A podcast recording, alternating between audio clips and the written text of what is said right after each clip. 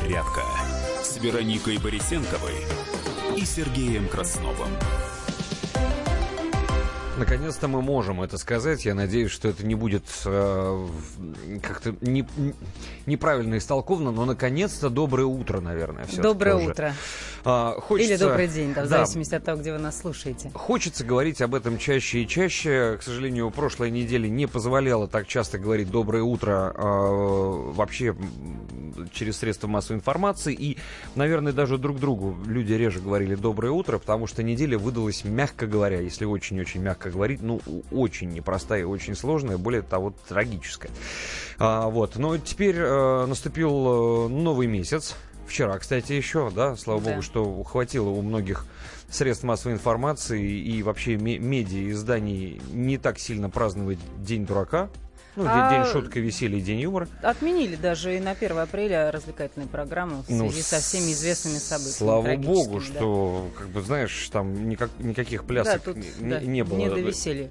А, с небольшой задержкой, правда, это произошло в свое время, да, потому что неделю назад, э, даже чуть больше, э, не сразу поняли просто масштабы той самой трагедии, которая произошла в Кемерово, да, но ладно, не будем про это говорить, давайте просто напоминать о том, что на этой неделе будем надеяться и держать пальцы крестиком, что ничего страшного, ужасного и масштабного не произойдет плохого, да, потому что впереди весна, хочется, э, чтобы было некое возрождение жизни. Жизнь продолжается, и мы с вами тоже продолжаем находиться с 7 до 11 утра по московскому времени. Здесь Вероника Борисенко. Сергей Краснов, подзарядка. Да, будем подзаряжаться, будем э, стараться максимально информировать вас, э, знаете, так, анонс тизерно о том, что происходило, о том, что будет происходить, обсуждать тему, которая будет касаться нас с вами. По-прежнему э, ничего плохого не случилось с нашими коллегами Михаилом Антоновым и Антоновым и Марией Бачининой. Они также будут выходить с 7 до 11, но вот на следующей неделе у них программа «Главное вовремя», напомню, которая, я соскучился по этой фразе. Всегда выходит вовремя, вот. но неделя через неделю. Итак, сегодня 2 апреля, понедельник. Казалось бы, день тяжелый, но нам ли об этом с вами сейчас говорить, друзья? Давайте начинать и начнем с рубрики, которая, с которой мы часто начинаем нашу программу. Хоть стой, хоть падай. Интересная история а, была отражена в «Комсомольской правде». Мы, собственно, нашли ее, углубились с Вероникой, и нам она показалась интересной, постольку, поскольку э, жизнь вообще лучший Добрый, сценарист. я люблю такие истории. Да, мы тоже вот э, любим добрые истории, а жизнь лучший сценарист. Потому что вот все гениальные сценаристы, которые пишут сериалы, книги пишут, там, и, не знаю, там, сценарии к фильмам, они же не из воздуха все это берут, да, это какой-то жизненный опыт, где они подсмотрели, подглядели, и ну, то есть не, не с нуля, не из пальца высасывают. Вот смотрите, еще один какой замечательный сюжет, на наш взгляд. В американском штате Оклахома а, живут сейчас необычные друзья, об этом комсомолка написала. Это мальчик и кот. Казалось бы, что здесь необычного, а вы слушаете дальше. У них, во-первых, одинаковые атовизмы во внешности. Это заячья губа и разный цвет глаз. Ну, то есть один глаз одного цвета, левый, предположим, а правый совершенно другого. Мальчику 7 лет, его зовут Мэдден Хэмфис. Он родился с серьезным дефектом внешности, как мы сказали, у него, к сожалению, уродливая заячья губа. Ну и, кроме того, как пишет комсомолка, один глаз был голубым, на голубым, другой карим. А врачи маму мальчика успокоили, что внешность сделал поправимы. Вот. Зачем они это сказали, правда, не очень понятно. У меня реально есть знакомый, у которой разный цвет глаз. Mm-hmm. Это прекрасная девушка, которая, более того, работает на одном известном телевизионном канале, и мы с ней вместе работали.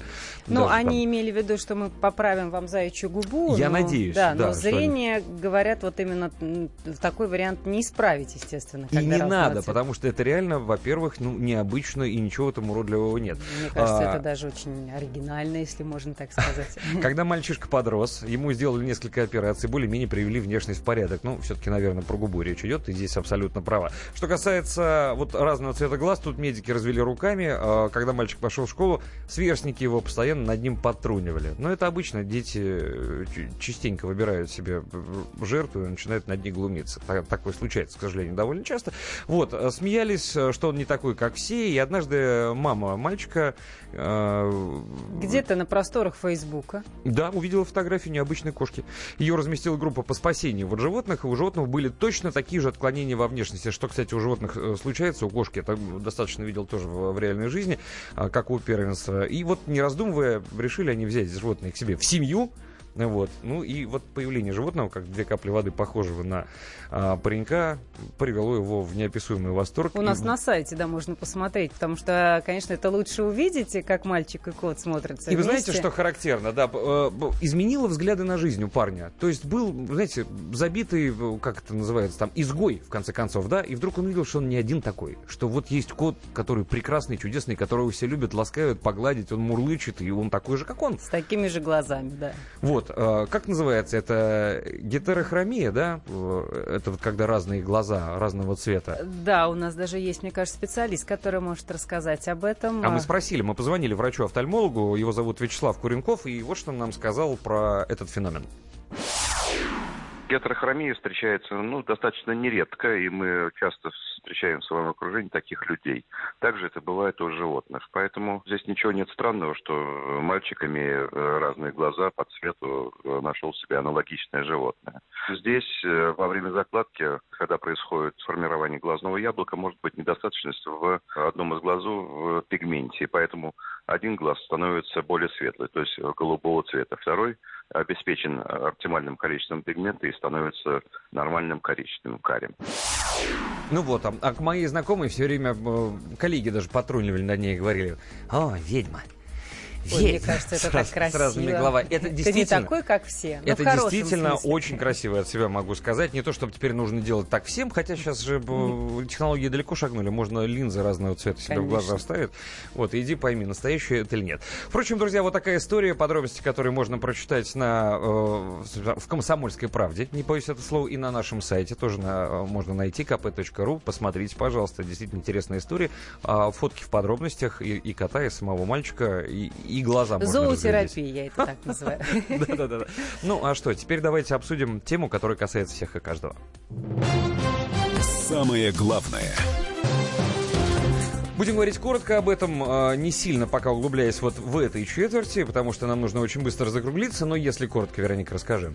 Ну, дело в том, что Госдума приняла 23 марта в третьем окончательном чтении закона о прямых расчетах в ЖКХ без управляющих компаний. Без, без посредников. Да, то есть это касается каждого из нас с вами. То есть решение о заключении договоров с поставщиками жилищно-коммунальных услуг жильцы должны будут принять на общем собрании. Ну, речь о поставке холодного, горячего водоснабжения, водоотведения, отопления, договор на вывоз, вывоз мусора. мусора да. Да. И вот эти ресурсно-снабжающие организации, согласно новому закону, могут в одностороннем порядке расторгать договоры с управляющей компанией в том случае, если будет присутствовать задолженность по оплате в размере равном или превышающем две среднемесячные величины обязательств по оплате услуг. Ну вот так вот, может быть, звучит это мудрено, но тем не менее... Опять закон... жильцам собираться, опять размахивать руками, опять сидеть в душном помещении и решать, что, кому мы будем платить и кому не будем платить. И опять начнутся, обязательно начнется какой-то человек, который говорит, против, давайте тыры, давайте переголосуем.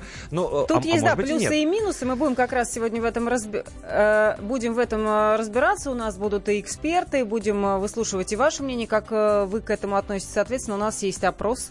Да, именно. Напоминаем, На эту тему. да, наконец-то мы сможем, э, вернее, можем снова вам напомнить о том, что у нас есть официальный телеграм-канал, в котором проходят периодически важные опросы, э, злободневные, острые, ну и не только. Тем не менее, мы советуем, рекомендуем, более того, вам подключиться к нашему телеграм-каналу «Радио Комсомольская правда». Русскими буквами можно через по, э, поиск, э, э, поисковик найти в самом мессенджере Телеграм. Это можно сделать.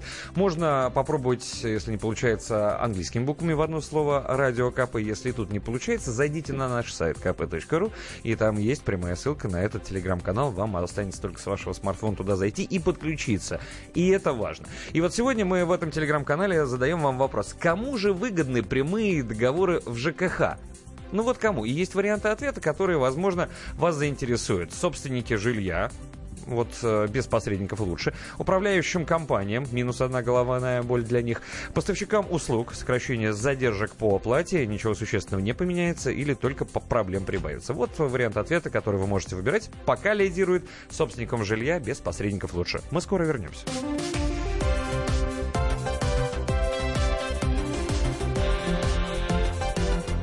Подзарядка с Вероникой Борисенковой и Сергеем Красновым. Товарищ адвокат! Адвокат! Спокойно, спокойно. Народного адвоката Леонида Альшанского хватит на всех. Юридические консультации в прямом эфире. Слушайте и звоните по субботам с 16 часов по московскому времени.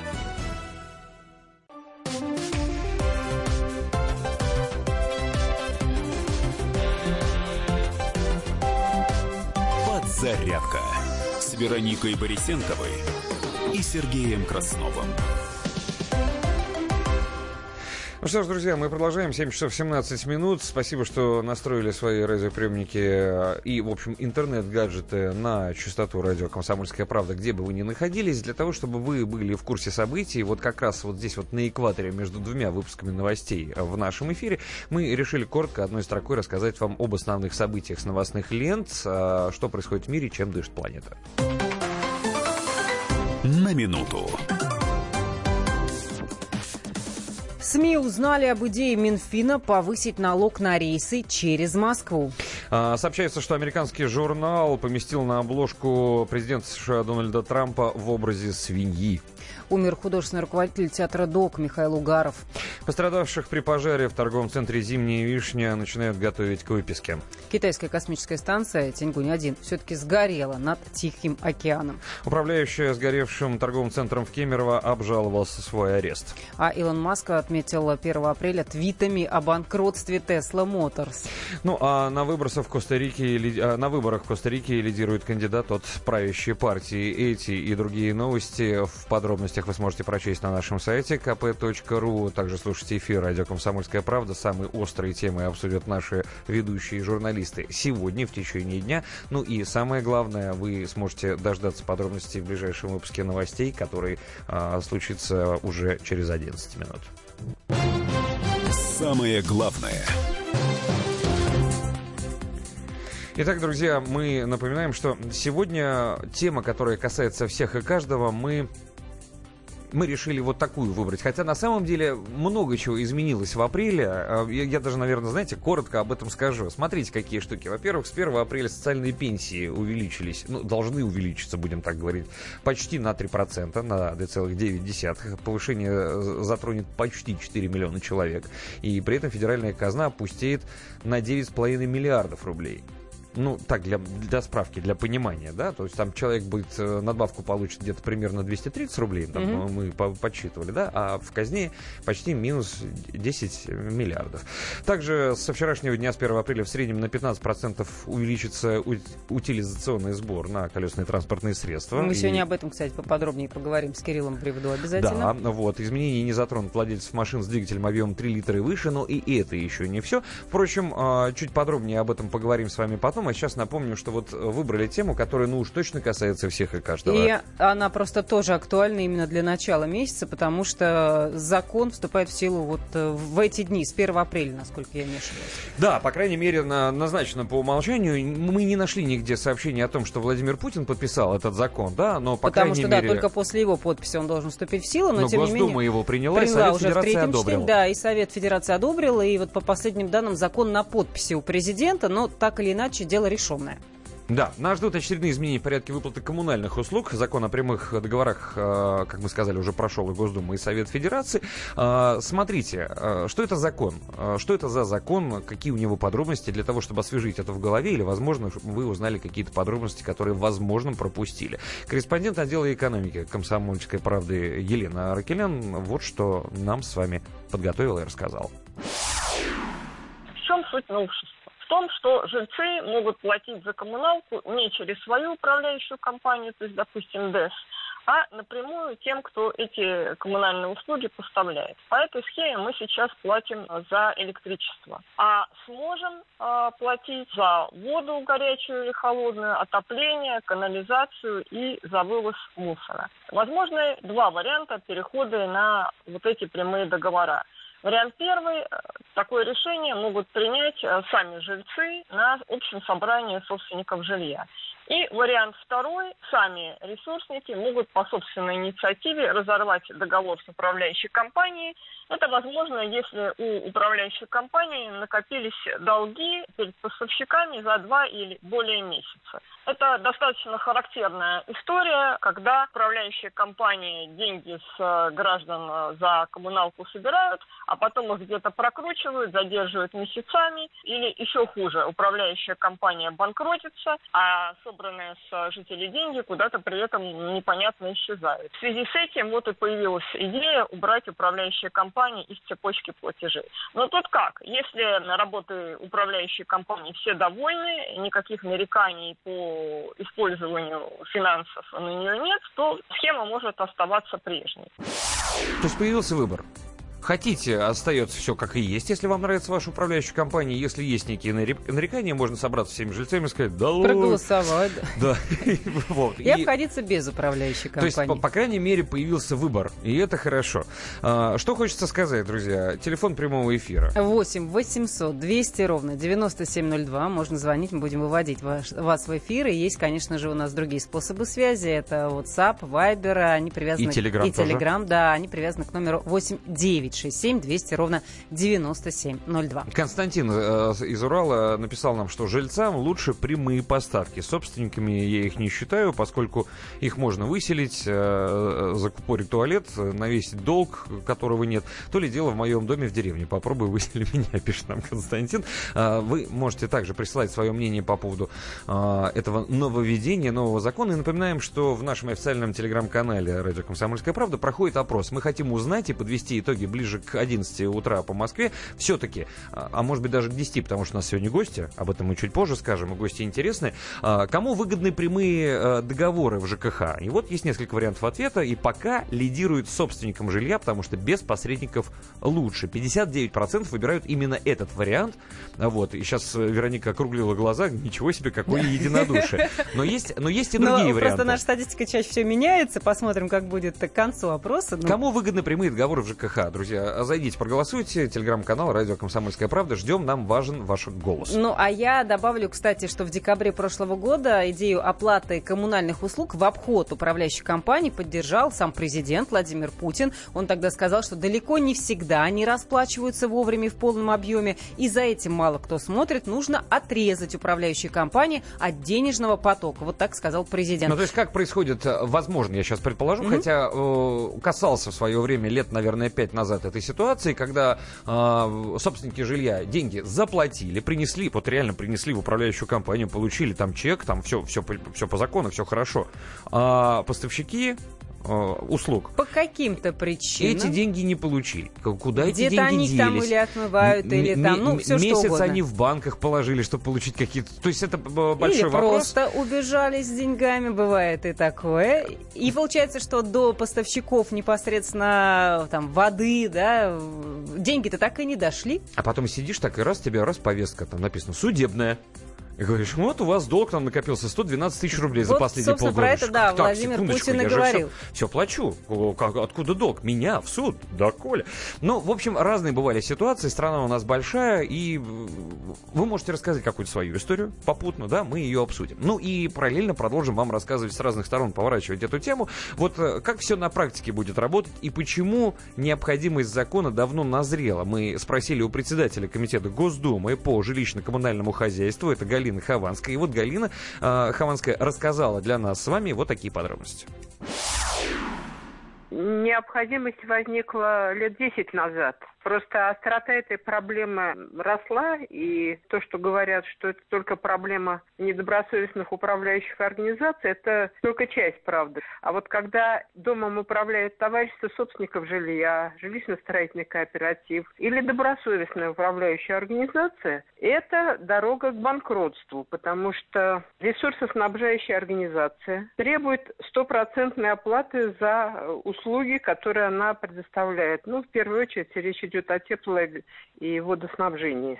К сожалению, к великому, стопроцентной собираемости нет, а ответственность ложится на того, кто управляет домом. То есть, опять же, на те же ТСЖ, на управляющие организации. Это прямая дорога к банкротству. Потому что сейчас собираемость упала. Почему я говорю, что проблема острота ее выросла? Ввели взнос на капитальный ремонт платежка сильно потяжелела. Собираемость там где-то с 96% упала до 93%. При а. прочих равных условиях собираемость у тех, кто нам предоставляет услуги электро- и газоснабжения, выше. То есть, когда они напрямую взаимодействуют с нами, с гражданами, у них собираемость выше, потому что мы с вами платим, платим по счетчику, да, и не платим, что самое главное для нас в этой истории, мы не платим за соседа, который должник. Вот оно, какие подробности интересные. Объяснила, да, Галина Хованская, но вот с ней согласны и некоторые слушатели. И вообще эти управляющие компании не нужны лишние раздутые дармоеды. Раньше были маленькие ЖЭКи, они прекрасно справлялись. Константин. Ну, как прекрасно справлялись? Помню эти советские времена, конец 70-х, начало 80-х, когда... Ну, это, может быть, в Москве справлялись прекрасно, да, но бывало, что до ЖЭКа дозваниваться невозможно было часами. Ну, это да. Алло, диспетчерская. Я в лифте уже 30. Почему, да, почему, почему воды нет на Ладшево, дом 36? Почему нет? Никто не знает. Звоните в водоканал. Говорят там Жеки. Прекрасно справлялись, конечно. Нет, ну я, конечно, утрирую, возможно, но тем не менее. Друзья, мы продолжим обсуждать с вами эту тему. WhatsApp, Viber и Telegram 8 967 200 ровно 9702 для ваших сообщений. Телефон прямого эфира 8 800 200 ровно 9702. Скоро вернется подзарядка.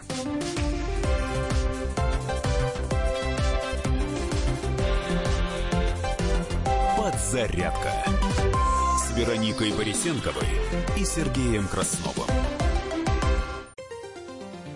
Я Александра Маринина. Слушайте радио «Комсомольская правда».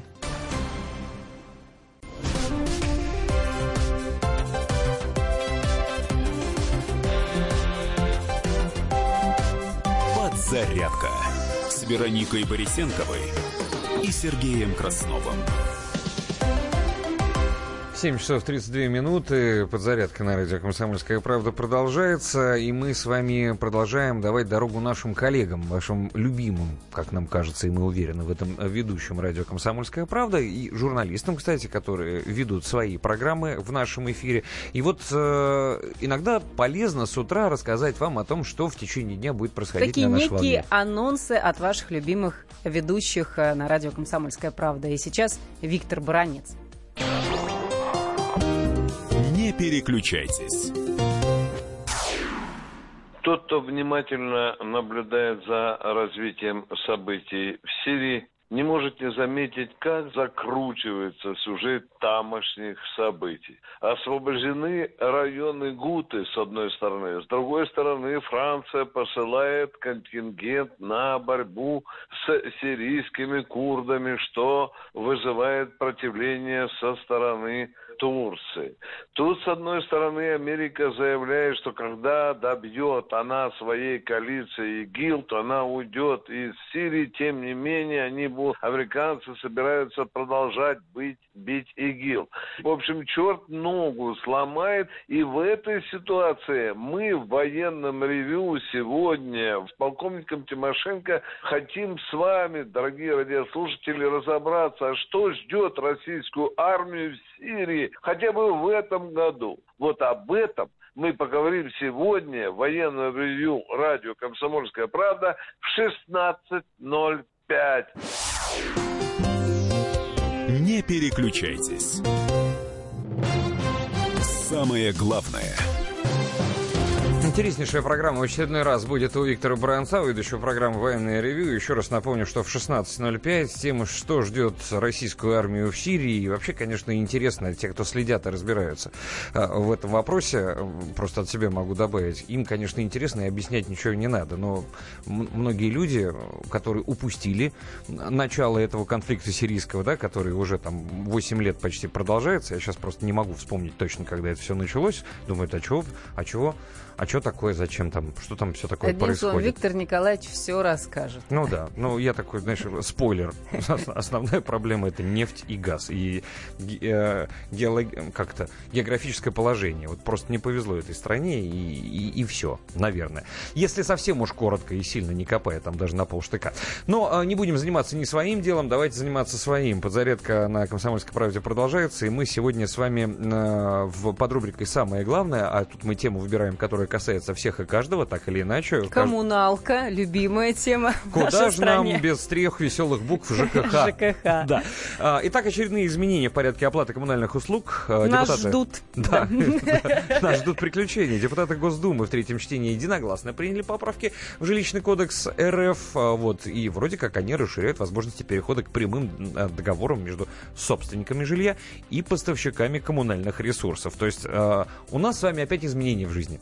Да, Дожили. вот мы хотим Надеемся, сегодня выяснить на пользу или нет, потому что изменения вступают в силу в апреле. Закон, закон проекта был утвержден 23 марта в третьем окончательном чтении в Думе, уже также утвержден в Совете Федерации, и буквально вот э, с часу на час будет подписан президентом. Но суть новшеств в том, что жильцы могут платить за коммуналку не через свою управляющую компанию, там ДЭС, ТСЖ и так далее, а напрямую, заключив договор непосредственно с теми, кто поставляет им, например, воду воду или тепло, без посредников. Ну, э, как объясняют эксперты, сейчас по похожей схеме мы оплачиваем электричество и стационарный телефон. Ну, счета, скажем, в Москве приходят непосредственно от Мосэнергосбыта и МГТС, и туда мы напрямую платим, без всяких там управляющих компаний, как по вы поводу знаете. всего остального мы можем, с, э, в общем, договориться в собранием жильцов, я так понимаю, да, и сказать, что все, долой там управляющую компанию, все деньги будут напрямую поступать на счета э, тем, кто предоставляет эти услуги. 8 800 200 ровно 9702, до нас дозвонился Анатолий. Анатолий, здравствуйте.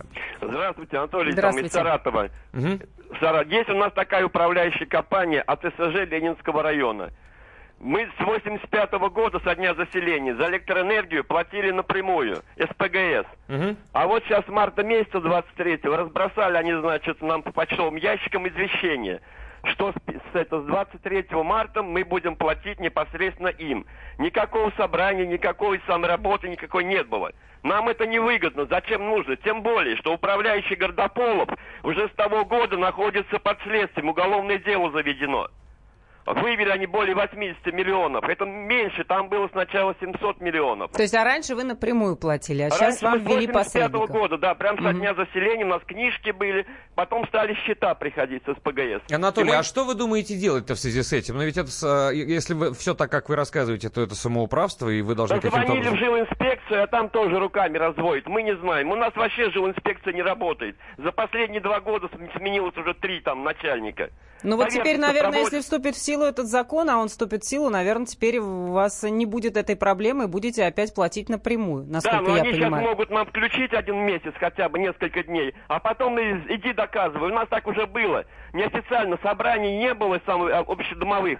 Они за пять дней провели в 320 домах. За пять дней собраний и понудили нас платить больше. И вот поэтому они вывели там более 700 тысяч, ой, 700 миллионов. Я думаю, что вам нужно к э, правильному юристу обратиться, который вас проконсультирует ну, может быть, сейчас по этому заработает вопросу. законопроект, может быть, тут по умолчанию Не, не бывает решится. такого, чтобы закон не работал. Всегда да. можно найти... Если в, все разводят руками, значит, нужно обращаться понятно куда, к специалистам, которые вам в этом вопросе помогут разобраться, на мой взгляд. Потому что сейчас мы живем с вами в такое время, когда мы платим деньги за что? Либо за время, которого у нас нет, либо за знания, которыми мы не обладаем, и нам в этом помогают другие люди. Я очень сочувствую вашей проблеме. Надеюсь, что в ближайшее время все разрешится решится, и все будет у вас хорошо. Пульми это был Анатолий из Саратова, который да. до нас звонил. А я скажу, что еще основная причина вообще принятия этого закона э, накапливающаяся задолженность управляющих вот. компаний перед ресурсниками, как раз теми, кто напрямую да, поставляет угу. нам воду. Так вот, по данным Росстата, на второй квартал прошлого года есть данные, объем задолженности управляющих организаций в масштабах страны составил почти 250 миллиардов рублей. Это огромная все-таки сумма. И это очень огромная сумма. И вот решат ли эти новые правила оплаты коммуналки, о которых мы сегодня говорим, проблему задолженности, мы решили спросить у исполнительного директора гильдии управляющих компаний Веры Москвиной. Управляющие компании, которые привыкли работать на рынке честно, отнюдь не расстроены этим законом. Наоборот, наконец-то появился закон, который удовлетворил практически все стороны жилищных отношений. И ресурсоснабжающую организацию, и собственника, и управляющую компанию. Вы что думаете, управляющей компании очень нужно чужие деньги в руках держать и полностью нести за них ответственность? в первую очередь юридическую, конечно, этого не нужно. На самом деле, это было для управляющей компании крепостным правом. Теперь оно рухнуло. В любом случае управляющая компания оставляла только те деньги у себя, которые, по сути говоря, должны использоваться на эксплуатацию здания, на содержание здания. А это порядка 20% от нашей платежки всего лишь навсего. Все остальное управляющая компания обязана была пересылать ресурсоснабжающие организации. И если вдруг этого не происходило, там были страшные, страшные санкции. Ресурсоснабжающая организация по договору в определенный момент приходила и забирала вообще все деньги, которые мы перечисляем управляющей компании, независимо от того, Петров, Сидоров, Иванов заплатили за квартиру или не заплатили. Понимаете, да? А потом а управляющий говорит, ты почему ничего не делаешь? А на какие деньги? Вот теперь этой ситуации не будет. Поэтому управляющая компания рада тому, что произошло. Ну вот, друзья, сейчас мы немножечко почитаем ваших сообщений. А, их много, но мы выбрали да. самые актуальные 8967. Ну, успеем, да. да, 200 ровно 9702, WhatsApp, Viber или Telegram. Вот что вы нам прислали. А, Гоша, мне как собственнику выгодно платить снабжающим организациям, а счет за недополучение услуг предъявлять ЖЭКу. Вот э, следующее mm-hmm. сообщение. А сейчас, что управляющая компания прям подрывается по первому звонку. Я сам в 90-е работал в ЖЭКе, и не было такого, чтобы кого-то игнорировали, а сейчас деньги берут и ни хера не делают. Это конец цитаты. Как-то ты прям даже в твоих устах. Хорошо, что, хорошо, что это слово на древнеславянском означает крест. Ну, так, на всякий случай, я просто об этом скажу. А, так давно можно напрямую платить. Для этого нужно 100% подписи жильцов и по 100 рублей с квартиры, и все. Мы так отопление замутили, пишет нам Дмитрий из Саратова. И вот, кстати, справедливое замечание. WhatsApp прислано. Здравствуйте, не так просто провести собрание собственников жилья. Кворуму очень часто не хватает, так как много инвестиционных, так называемых называемых в кавычках квартир, собственникам которым вообще все равно. И это правда, потому что собрать, э, э, набрать кворум, необходимое количество жильцов для того, чтобы Еще было принято голосование. мнению, сложнейшая да? история. Продолжайте присылать свои мнения или рассказы о том, как у вас все происходит на WhatsApp, Viber и Telegram 8967 200 ровно 9702. Ну а сейчас мы вернемся к нашим коллегам. И вот рубрика, которая очень многим нравится, которую очень многие ждут.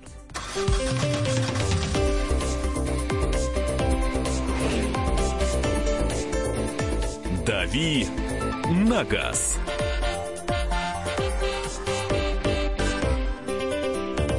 Итак, Кирилл Бревдо, автообозреватель «Комсомольской правды» у нас на прямой связи. Кирилл, доброе утро. Доброе утро. Доброе утро. Ну вот что, да, лучшие автомобильные премьеры, которые были анонсированы 1 апреля, э, наверное, об этом ты нам сейчас расскажешь, я предполагаю. Uh, ну, uh, собственно говоря, премьерами. Это сложно назвать. Э, просто так уж получилось, что 1, 1 апреля традиционно шутят не только нормальные люди, но и автомобильные компании. Да, и периодически они занимаются такими вбросами, которые многие на самом деле э, воспринимают как настоящие новости. То есть это иногда бывает, ну, очевидно, да, такая первоапрельская шутка, иногда это бывает довольно тонко. И э, вот многие, э, ну, иногда автомобильные какие-то порталы или там э, новостники, они ведутся на эти новости, и появляются такие вот ну, абсолютно дебильные новости на полном серьезе. Вот. Но большинство а, все-таки новостей, конечно, они носят такой э, откровенно шутливый характер, и это всегда читается. А, тем не менее, вот вчера, например, была э, и даже где-то в топе Яндекса новость о том, что мультимедийная э, система обновленного Lexus IS а теперь может э, добывать, э, майнить биткоины. ну, понятно, что э, Lexus сделал такой вброс для того, чтобы, ну, с одной стороны, продвинуть свою машину, а с другой стороны, для того, чтобы, э, ну, как-то тоже поддержать вот эту первоапрельскую движуху общую. Uh-huh. Но, тем не менее, вот эта новость пошла, и многие сочли, как мне кажется, ее вполне серьезной. Хотя, конечно, ну, бред полный, а, ну, выглядит забавно в то же время. А, и Lexus, в общем, не одинок в своем желании пошутить. А, вот, например, я знаю, что а, Opel э, сделал тоже такой вброс, э, представил как бы машину, которую нужно подзаводить механическим ключом, как детскую игрушку. Прекрасно. Дескать, дескать да, ты заводишь машину, э, в то же время как бы для тебя это фитнес, и машине хорошо, и тебе полезно. И вот такие штуки, да, они да. вот периодически всплывают. Да, Кирилл, э, смотри, мы продолжим нашу с тобой беседу в следующем нашем включении. Сейчас нам нужно прерваться. Спасибо большое, Кирилл Бревдо, автообозреватель «Комсомольской правды» был у нас в эфире. Ну а подзарядка очень скоро вернется.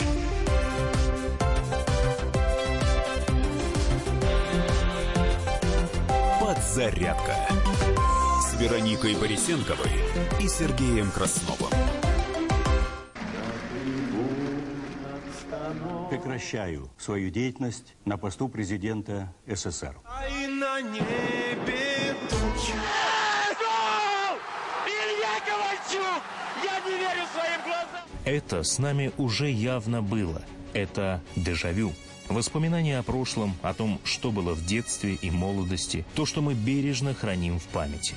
Программу «Дежавю» слушайте по будням с 11 вечера по московскому времени.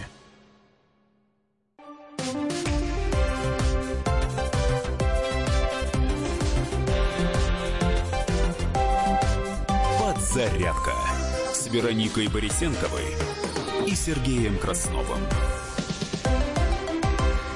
7 часов 47 минут, никуда от этого не денешься. Понедельник набирает обороты. Еще раз напомню, что 2 апреля на календаре. А, многие регионы, где вещает радио «Комсомольская правда», весны пока не видно даже из-под ладони, если смотреть в сторону горизонта Ну что делать, страна большая. Хотя вчерашний дождик в Москве, который по сугробам так немножечко постучал, да, может быть, даже и порадовал. Это хорошо, потому что э, каждый год одно и то же. Мы ждем весну, радуга, когда же уже снег растает, вот это уже все закончено. Значит, снег тает, начинается пылище и реагенты от весенних ветров, все это летит в глаза, у людей начинается аллергия, и мы говорим, ну когда же начнутся уже дожди? И как всегда, знаешь, начинают разгонять облака к э, праздникам майским, да, да угу. и после этого начинает лить так, что потом думаешь, блин, да лучше бы зима, чем вот это вот по, по, по колено грязище и, и прочее. Потом вроде начинается... Ну, в прошлом году, честно говоря, лета-то и не было в Москве, помним мы все об этом прекрасно. Но это я так, значит, немножечко, немножечко, немножечко дегтя в, в, в бочку меда ожиданий. Да, вчера все-таки прошел первый дождь, по-моему, в Москве. Ну, да, случалось и такое. Хотя бывали времена, когда дожди шли даже в феврале. Вот если не в январе, честно говоря, но, правда, не в этом году. Друзья, давайте напомним а, вам о том, что происходит в мире, чем планета дышит прямо сейчас, потому что наша рубрика и специально для этого и существует между двумя выпусками новостей рассказать вам о том, что происходит. На минуту. Столичные хлебозаводы испекут к Пасхе более трех с половиной миллионов куличей. Дело хорошее. А вот в Киргизии 100 человек госпитализированы в результате отравления на свадьбе в ресторане. Некоторые эксперты заявляют, что ядом была обработана ручка входной двери в доме Скрипаля. Кабинет министров распределил 2,5 миллиарда рублей регионам на монтаж временной инфраструктуры к чемпионату мира по футболу 2018 года. Теперь к делу о пожаре в Кемерове. Управляющая сгоревшего торгового центра обжаловала свой арест. Синзо Абе посетит Соединенные Штаты Америки 17 по 20 апреля и обсудит с Дональдом Трампом проблему КНДР. А, кстати, о нем же личное состояние премьера Японии не дотягивает до миллиона долларов. Но Нетаньяху ответил на критику Эрдогана на фоне столкновений в Палестине. Эти и другие новости в подробностях вы можете прочесть на нашем сайте kp.ru или дождаться выпуска новостей, которые в нашем эфире появятся уже через 10,5 минут. Самое главное – Вернемся к обсуждению нашей темы и к опросу, который проходит в нашем официальном телеграм-канале э, «Радио Комсомольская правда» или «Радио КП» латинскими буквами в одно слово. Не можете найти, зайдите на наш сайт «Радио Комсомольская правда» kp.ru, и там есть прямая ссылка на наш телеграм-канал. Только делать это нужно со смартфона, чтобы сразу и подключиться. Так вот, подключитесь и сможете э, проголосовать в сегодняшнем опросе. Напомню, что когда подзарядка в эфире, мы всегда вас о чем-то спрашиваем в нашем телеграм-канале. И у вас есть, как всегда, минимум 5 вариантов ответа, которые вы можете выбрать. Итак, сегодняшний вопрос. Кому выгодны прямые договоры ЖКХ, которые с апреля этого года стартовали, то есть э, можно уже переводиться на прямые договоры в обход управляющих компаний. Так вот, несколько вариантов ответа. Собственникам жилья без посредников лучше. Этот вариант ответа выбирает 60% опрошенных. Я надеюсь, что это единодушие, по-другому не скажу, тоже больше половины, это хорошо. Ничего существенного не поменяется, так считает 18% э, слушателей радио «Комсомольская правда» подключенных к телеграм-каналу э, на нашей станции. И вот только проблем прибавится, так считают 11%, вот я в порядке убывания. 9% считают, что поставщикам услуг это выгодно, потому что сокращение задержек по оплате. Ну и самый непопулярный вариант ответа управляющим компаниям. Минус одна головная боль. То ли представителей управляющих компаний мало среди слушателей «Комсомольской правды», то ли действительно управляющим компаниям это не так уж и выгодно. А, итак, друзья, кому выгодны прямые договоры ЖКХ? Телеграм-канал, радио «Комсомольская правда». Зайдите, подключитесь, проголосуйте. Нам важны а, ваши голоса. А говорим мы сегодня об этом почему? Потому что буквально в конце марта Госдума приняла закон в третьем чтении, в окончательном уже утвердил этот закон Совет Федерации. Закон о прямых а, договорах. А, а, теперь собственники по решению общего собрания могут перейти на договор с ресурсником напрямую. Ну, то есть тоже, как сейчас мы с вами платим, ну, в Москве, во всяком случае, так, за услуги телефонной связи, а, когда ты напрямую платишь, например, МГТС. И также дом переходит на такой договор в случае, если управляющая компания накопила долгов перед ресурсником за последние два месяца. Ну и также вот из подробностей все новостройки теперь автоматически будут работать именно по такой схеме, то есть оплачивать будут напрямую, минуя управляющую компанию. Слушай, я хотел перпендикуляр немножечко поставить. Так. Ты говоришь там вот э, МГТС, и я понял, что... Да. Я думаю, что что-то меня как-то в этой фразе не то чтобы покоробил, я думаю, МГТС, МГТС. Потом начал вспоминать и думаю, господи, я МГТС уже не, не, не помню, сколько я уже не платил. У тебя есть дома стационарный телефон? У меня есть, да, но у меня очень минимальный тариф, потому что я практически не пользуюсь городской связью. Ты знаешь, ну, иногда пом... бывает очень редко. Я но... помню лет, наверное, еще пять назад, я не понимал, думаю, ну какие-то совсем молодые, безбашенные люди, как можно без городского телефона жить. А сейчас я без него живу уже много лет. И, знаешь, и не чувствую вообще никак. И мне кажется, что это уже такой, знаешь, а, наверное, атовизм для меня, как э, таксофон, как телефон-автомат. Две копейки дайте позвонить. Ну, это у тебя. Я думаю, у многих все-таки он есть, и многие им пользуются. Нет, а... безусловно, но времена начали меняться. Да, вот просто, ну, э, еще раз уточню, что там мы платим с вами напрямую, то есть э, именно телефонной компании, точно так же, как с Мосэнерго. И вот сейчас хотят, чтобы э, также действовало все и за теплую, за горячую воду, за холодную, то есть минуя управляющую компанию. И водоотведение тоже, да, туда же входят, правильно? Да, ну задачи какие были? И вывоз мусора там еще было перечислено. Да, да, да. Снижение долгов управляющих организаций перед ресурсниками и снижение кварплаты за счет того, что устраняется лишнее звено между потребителем и поставщиком, соответственно, ресурса. Но наверняка есть подводные вот камни. Нормальные люди об этом должны прежде всего спросить, да? В, русский человек, нет, не так, российский человек во всем ищет подвох. Зачем да. это делают? Мы тоже его ищем. Кому это выгодно? Поэтому заранее позвонили адвокату Леониду Альшину Ольшанскому. А он расскажет, в чем же могут быть подвохи. Надо не забывать. Автоматически вам 10 платежек в почтовый ящик, одна за воду холодную, вторая за горячую, а третья за канализацию, не придет. Для того, чтобы это сделать, нужно с понтом дела провести общее собрание собственников помещений, представить этот протокол в управляющую компанию, и только после этого придет несколько платежек. Но специалисты в области экономики сказали, что вот в этой управляющей компании сидит гигантский штат людей, технический отдел, экономический, гигантская бухгалтерия. Они это все обсчитывают, пересчитывают, обрабатывают и платежки направляют. Значит, если отделяться, то тогда и облгаз, и водоканал должны создать своих счетоводов отруба.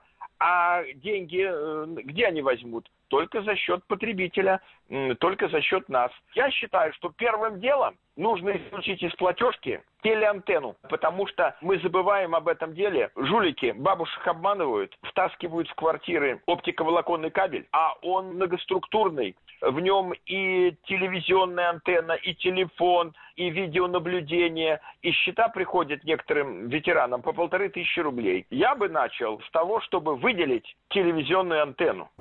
you Ну как? Может быть. Кстати, спасибо большое. Это был Леонид Альшанский, э, адвокат, адвокат да. который рассказал нам о возможных э, подводных камнях, э, в которых, знаете, на которые можно напороться в связи с этими нововведениями, по крайней мере. Что вы... Вот что вы пишете. Кто не жил в кооперативном доме, понятия не имеют, за что они должны платить. Гоша. WhatsApp, Viber и Telegram 8 967 200 ровно 9702. Перехватило меня. Кстати, можете позвонить нам по номер тот же 8 800 200 ровно 9702, рассказать о вашем отношении или, может быть, рассказать свою историю, что у вас происходит в связи с этим и как вы относитесь к тому, что теперь новые правила оплаты за ЖКХ. А вот, Константин, надо еще сделать каждому дому свой специальный счет на капремонт. У наших пенсионеров его захапала управляющая компания. Прихватила она еще и подвал дома и хитро сдает его в аренду, а старикам шиш. Да, э, шиш тоже хорошее э, слово, вот кстати. мнение не представился слушатель. Это для управляющих компаний. Не то, что невыгодно. Теперь с неплательщиками ничего нельзя будет сделать, а их э, неуплаты будут платить остальные. Здорово. Кому выгодны прямые договоры в ЖКХ? Телеграм-канал «Радио Комсомольская правда». Зайдите, проголосуйте. Ближе к 11 часам утра мы подведем итоги и сделаем выводы. Ну, а сейчас мы послушаем прямую цитату Марии Захаровой. Это официальный представитель МИДа. По другому вопросу. Ответ Джонсона. Цитата. Министр иностранных дел Британии Борис Джонсон сравнил грядущий чемпионат мира по футболу в России с Олимпийскими играми в Мюнхене 1936 года. Вот что ответила на это Мария Захарова, официальный представитель МИДа России.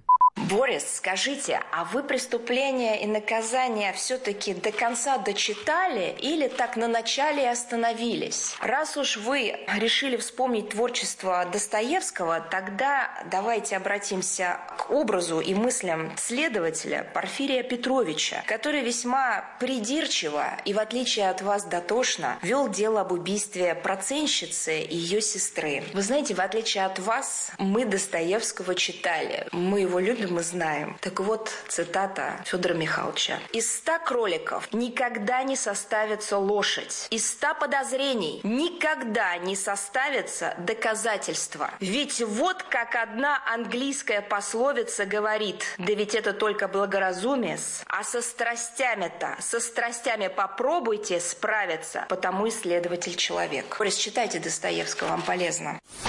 Цитата «Подзарядка» с Вероникой Борисенковой и Сергеем Красновым. Главное аналитическое шоу страны. Михаил Владимирович Юрьев, Михаил Владимирович Леонтьев, Илья Савельев. Это главтема. Они знают, как надо.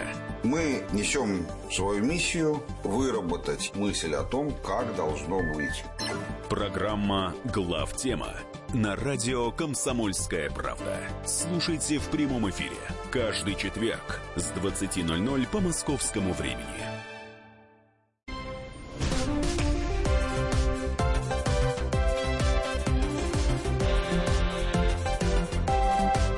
Подзарядка с Вероникой Борисенковой и Сергеем Красновым. Итак, Доброе друзья, утро или да. добрый день, подзарядка. Сергей Краснов. Да, об этом уже было сказано, поэтому повторяться смысла нет. 8 часов 5 минут мы продолжаем. Вот единственное, что можно сказать, что сегодня понедельник, 2 апреля. Второй месяц весны уже начался, а многие... А весны все нет. Ну, надо, может быть, выйти на дорогу, посмотреть, покричать, там, весна, слышишь ли ты меня, приходи, как... Тут недавно просто видел такую видеозарисовку в Фейсбуке, человек где-то там на Магадане в... реально просто купается в снегу по самую шею и кричит... И радуется жизни. Весна, слышишь ли ты меня, ты где?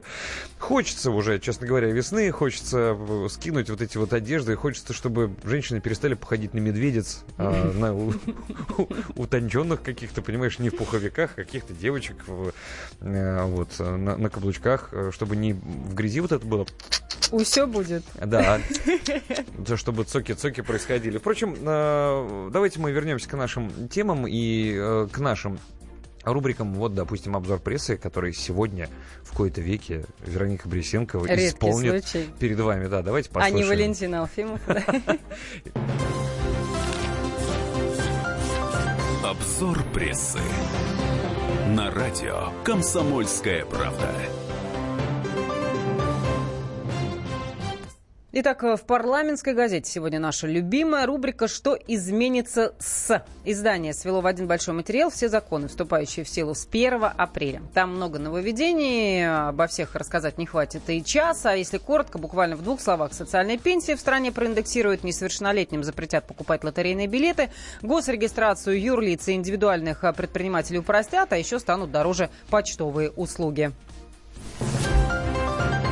Буквально увели из-под носа китайцы наш в Тихом океане колоссальные залежи редкоземельных элементов. Как сообщает Утро.ру, по предварительным оценкам, площадь э, зоны залегания этих самых элементов составляет полтора миллиона квадратных километров. Вдруг кто не знает, редкоземельные элементы – группа из 17 металлов серебристо-белого цвета. Их используют в различных отраслях техники, радиоэлектроники, приборостроения, атомной техники, машиностроения, а также в химической промышленности и металлургии ну, жутко полезный материал на сайте агентства РИАМО. Есть там очень интересный раздел, называется «Шпаргалки». И вот там а, появился материал «Как получить компенсацию за травму в общественном месте». Там вы узнаете, куда обращаться с жалобой и на какую компенсацию рассчитывать. И удивительная история из Аргентины, которая достойна нашей рубрики «Хоть стой, хоть падай». ЕГЭ.ру рассказывает про очень уж хитрого налоговика. Зовут его Серджио Лазарович. Ему 60 лет, и он сменил пол. При этом речь о сексуальных экспериментах и близко не идет. Он как был женат, так и остается. Просто господина Лазаровича переоформил документы только для того, чтобы на 5 лет раньше выйти на пенсию. Интересно, mm. что в Аргентине поменять пол можно вот так, вот таким вот простым образом. Достаточным основанием основанием для этого считаются личные мотивы. При этом желающие не обязаны никому ничего доказывать или объяснять. А если мы с тобой... Да нет, не, ерунда какая-то. Какая-то шальная мысль. Да-да-да, ну это вот действительно шальная. Самое главное – ну что ж, друзья, давайте вернемся к самому главному. Напомним, что новые правила оплаты коммуналки э, и как это будет работать, мы сегодня с вами и с экспертами пытаемся разобраться, для того, чтобы вы были в курсе и э, было поменьше для вас вопросов и каких-то удивительных нововведений. Итак, теперь собственники по решению общего собрания жильцов могут перейти на договор с ресурсик, э, ресурсником, ну, будем так это говорить, да, минуя управляющую компанию. То есть с корпорациями, которые предоставляют услуги, там электричество уже есть, есть, насколько я понимаю, да, мы напрямую платим. Ну, вот Мосэнерго мы же платим напрямую, и за телефон э, мы платим напрямую. Вот то же самое предлагается сделать э, для минуя управляющей компании в отношении мусора, я так понимаю, да, там горячей, холодной воды. Есть два варианта перехода на прямые договора. Это вариант первый. Принять такое решение могут сами жильцы многоэтажного, ну, многоэтажного дома, многоквартирного, наверное, на общем говорить, собрании, да? да? Да, на основе этого решения перезаключаются договора с поставщиками коммунальных благ, ну, э, сказать сказать, а мы так не хотим, поставщики, тем не менее, э, не имеют права. Да. Ну, то есть, теперь все. по закону, да, теперь не имеют права. То если, если захотели если, собственники, что мы хотим напрямую Если раньше они могли сказать, знаете что, хотите, да?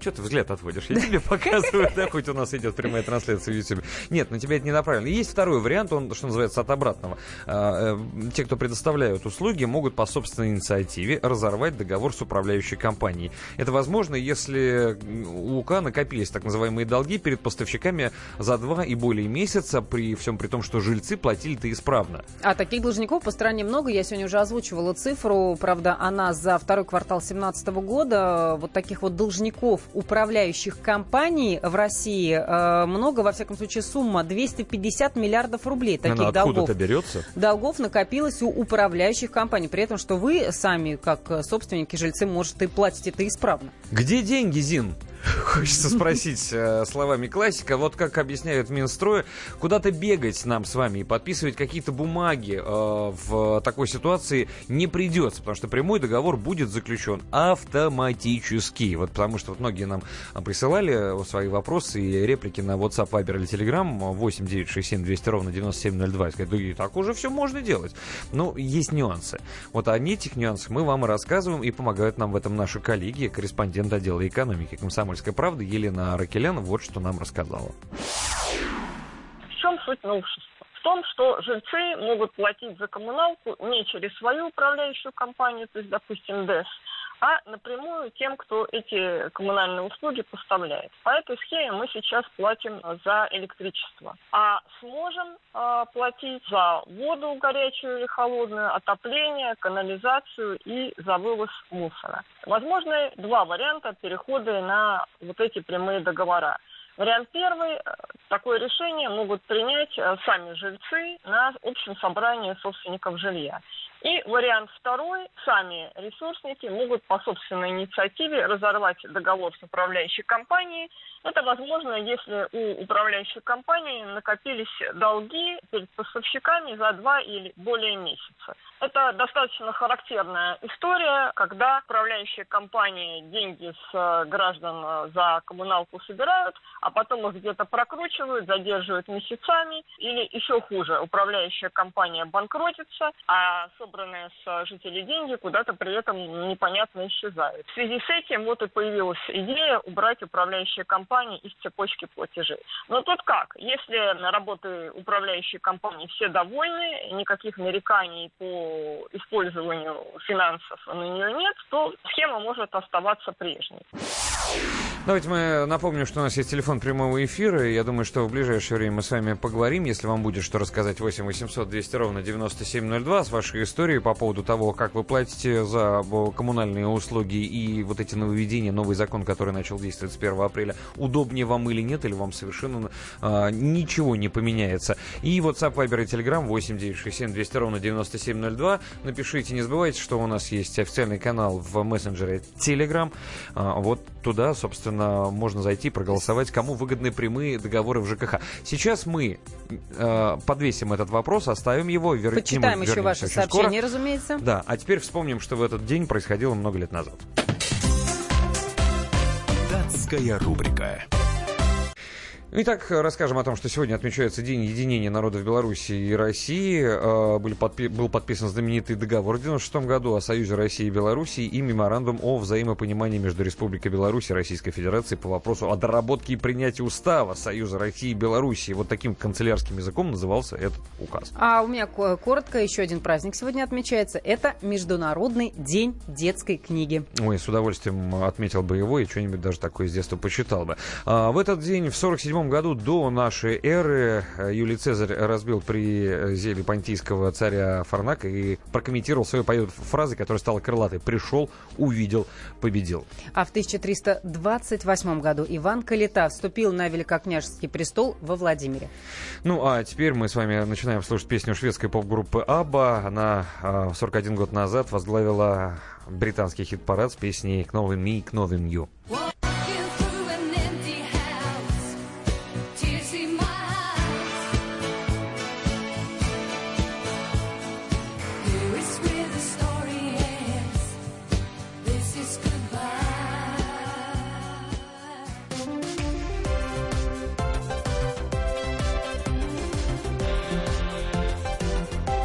«Зарядка» с Вероникой Борисенковой и Сергеем Красновым. Я Андрей Соколов. Слушайте радио «Комсомольская правда».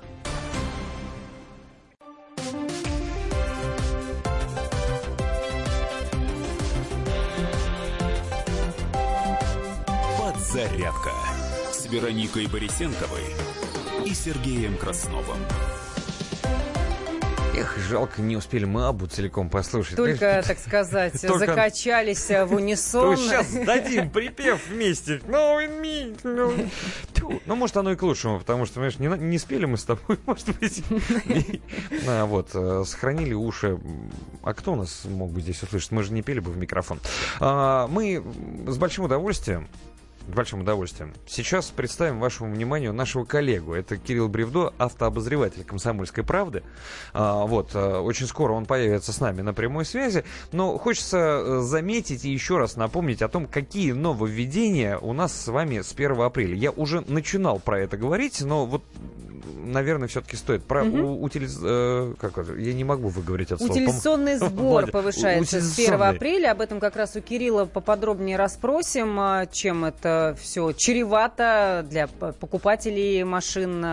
Также социальные пенсии станут больше. С 1 апреля соцпенсии, их получают те, кто не заработал на обычную, будут проиндексированы почти на, на 3%, но если точнее на 2,9%. Вернемся к нашим коллегам. Кирилл Бревдо уже стучится Отлично, в эфир. как раз про утилизационный сбор. Да, давануть на газ.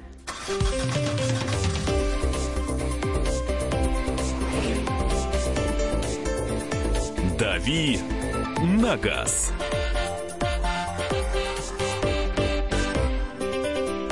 Итак, Кирилл, э, снова здравствуй. Тебе и слово. Доброе утро. Доброе. Доброе утро. Ну давай, Алло. Э, мы с тобой все-таки поговорим сейчас э, по поводу вот этого сбора на колесные транспортные средства. Все-таки с 1 апреля он увеличился на 15%. Что а, поменяется для водителей? С чего бы это? Зачем нам это? Очень с того это, что очень денег надо государству. А на самом деле действительно увеличился в среднем как говорят, на 15%. А на самом деле 15% в среднем по больнице, это значит, что где-то больше, где-то меньше. Ну, как бы, вот такой урок банальщины. А, э, собственно говоря, что э, волнует нас в первую очередь? Дело в том, что наибольшее увеличение, оно постигло машины а, с объемом двигателя от литра до 2 литров. То есть это такие, ну, самый распространенный класс машин в России. Другое дело, что э, утилизационный сбор, он применим только к тем машинам, которые поставляются в Россию из-за рубежа, то есть импортным автомобилям. А, в то время как ну, кассу э, автомобильному рынку в России делают машины местного производства. То есть на самом деле, вроде как а, действительно цифры страшные, то есть и там увеличение существенное происходит, но нужно понимать, что таких машин с каждым годом, которые привозят сюда, их все меньше и меньше. То есть, э, с одной стороны, это большинство автомобилей премиум-класса, а, но, как правило, это уже машины э, объемом двигателя больше двух литров, где а, увеличение вот этого налога произошло незначительно. А что касается что касается а, вот этой вот самой значительной части увеличения, то оно затронет в основном те компании, которые вынуждены, ну, не имея э, производства в России, вынуждены машины импортировать. То есть, э, в первую очередь, это компания Suzuki, у которой как раз-таки машины э, объемом двигателя от 1,4 до 2 литров. Uh-huh. А, соответственно, это компания Subaru, ну, у них, как правило, вся техника больше двух литров, но, например, Impreza э, например, Subaru XV, у них, по-моему, базовый мотор 1.6. То есть э, эти компании и так чувствуют себя на рынке не очень уверенно, да, у них не очень большие модельные ряды, э, и, как правило, машины не очень дорогие изначально, но благодаря за счет того, что они вынуждены их привозить, выплачивать полную пошлину, плюс еще и утилизационный сбор добавится, я думаю, что цены на такие машины вырастут, а производителям будет э, еще тяжелее, чем раньше. То есть а импортные это... машины подорожают, правильно? Э, очень небольшое количество импортных машин подорожают, mm-hmm. просто потому что а, они изначально дорогие, опять-таки, Honda, да, например, двухлитровая mm-hmm. CRV, 2.4 а, у них моторы. А, эти машины привозят из Америки, они производятся в Америке, что пилот, что CRV. Если вы помните, там, пять лет назад у Honda был достаточно приличный модельный ряд в России, то есть там были и маленькие машины типа Honda Jazz, и побольше сивики были разные. Сейчас нет ни сивиков, ничего, осталось только две модели. И эти машины в том числе сейчас тоже, да, скорее всего, подорожают. А, Кирилл, слушай, а означает ли это, если вот перефразировать советский анекдот, очень известный про один а, очень популярный напиток огненной воды, то есть а, папа, а что если иностранные машины подорожали, ты будешь покупать себе более дешевый? Нет, сынок, просто ты будешь меньше есть. Ну, все так и происходит. Но на самом деле а, опять-таки повторюсь, утилизационный сбор для машин, которые ввозят здесь. А 90% рынка это машины местного производства. То есть Солярисы, Рио, а, полоседаны, это все в цене не должно измениться именно за счет утилизационного сбора. То есть цены в любом случае растут каждый год. И там по 1, там по 3, по 5 процентов они прирастают. А, то есть машины в перспективе все будут дорожать, но за счет утилизационного сбора а, из-за него пострадают в первую очередь те компании, которые и так страдают. Ну, означает ли это все-таки, что люди станут меньше покупать машины, или это действительно не скажется никаким образом, просто тогда они будут себе отказывать в чем-то другом? Люди станут покупать меньше тех машин, цены которых изменятся наиболее существенно. Поэтому, в общем... Ну, это в России, по крайней мере, да? В, в остальном да, мире-то у них все будет в порядке, по-прежнему там, ну, в зависимости от решений, да, да, которые да, принимают. Это именно наша история. Это вообще утилизационный сбор такая вещь, которую придумали для того, чтобы компенсировать уменьшенные уменьшенные налог, э, таможенные сборы, э, которые были, в свою очередь, э, вызваны вступлением России в ВТО. Соответственно, для того, чтобы собираемость, с одной стороны, собираемость вот, денег, mm-hmm. она продолжалась, а кроме того, чтобы оградить российские, ну, в первую очередь, оставаться российских производителей от нашествия иностранных машин, придумали вот эти вот дополнительные э, денежные нагрузки на новые автомобили, которые просто заставляют эти машины стоить дороже. И как, э, как ты считаешь, это заграждение работает все-таки в итоге? Так, как должно было быть? Ну, в какой-то степени работает. Но, с другой стороны, э, это действительно мотивировало иностран... иностранные компании э, к тому, чтобы развивать производство в России. И, насколько мы видим, это действительно процесс такой уже, наверное, необратимый и вполне себе перспективный. То есть действительно машин становится больше. Вот Мерседес сейчас откроет завод э, в Подмосковье.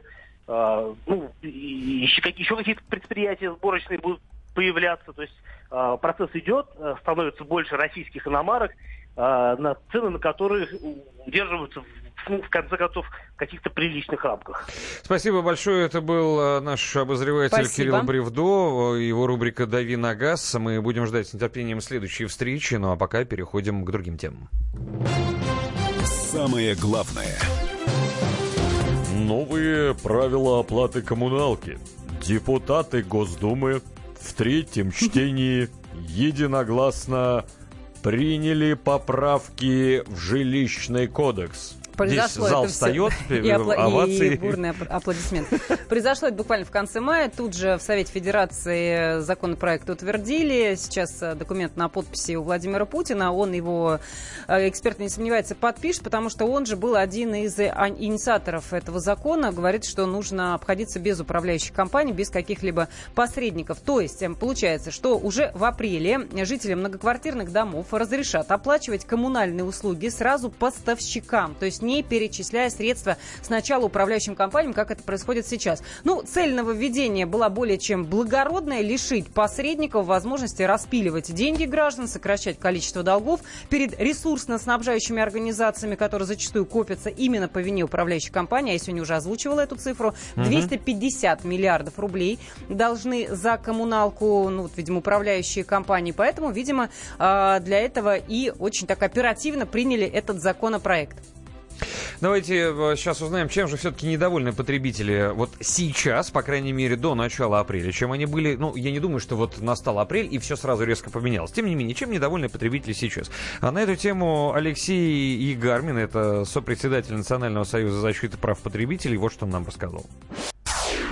Вы знаете, жалобы на ЖКХ – это одна из самых больных и устойчивых тем. Здесь можно о них бесконечно говорить.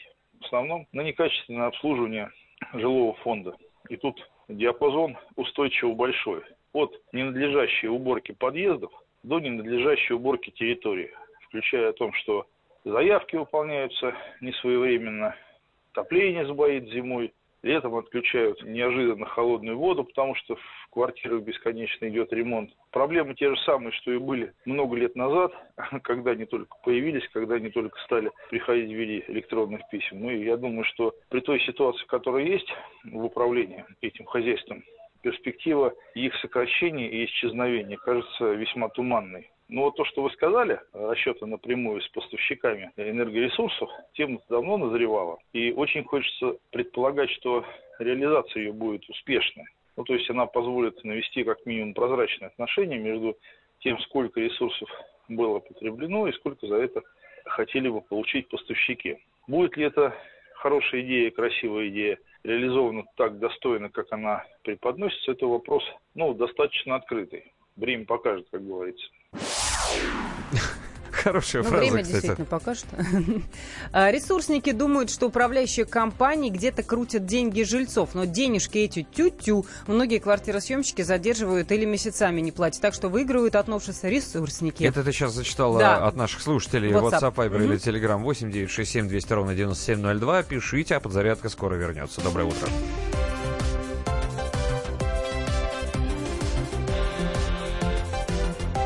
Подзарядка с Вероникой Борисенковой и Сергеем Красновым.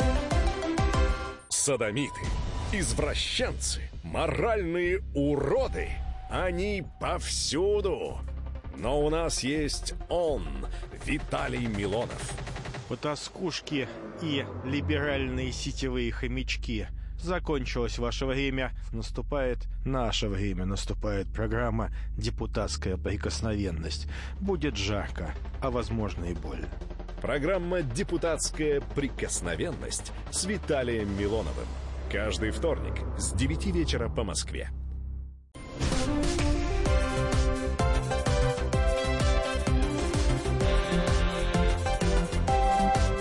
Подзарядка с Вероникой Борисенковой и Сергеем Красновым.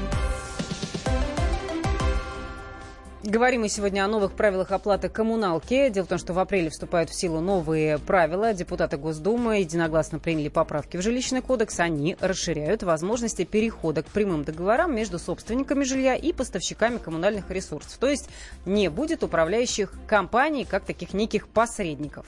Ну, зачем это все требовалось менять? Давно уже обсуждается проблема, связанная с тем, что у управляющих компаний нередко деньги с граждан собирают, а дальше по назначению их не перечисляют. Ну, там где-то прокручивают, задерживают оплату месяцами или вообще неожиданно объявляют о банкротстве. Есть и такие истории. И уже собранные деньги при этом куда-то таинственно исчезают. Итог. Целые дома объявляют, э, объявляются неплательщиками, им грозят отключить, например, воду за долги, а люди-то при этом платили и ни в чем не виноваты. То Вот есть с нашей стороны все ушло, проблема на вашей стороне, но тем а не менее управляющая компания куда-то деньги дела. Вот в связи с этим и появилась идея убрать э, управляющие компании из цепочки платежей, мол, без посредников будет надежнее. А нормальные работающие управляющие компании, впрочем, наказывать не будут. Если и самих жителей и поставщиков ресурсов все устраивает, то схема может остаться прежней. А решить вы это сможете на а, так называемом собрании жильцов. А что же управляющей компании, хочется спросить, будет ли это и им выгодно в том числе, ну или не ущемит ли это в каких-то их законных правах? Об этом мы спросили у эксперта в области э, ЖКХ Евгении Юнисовой, и вот что он нам рассказал.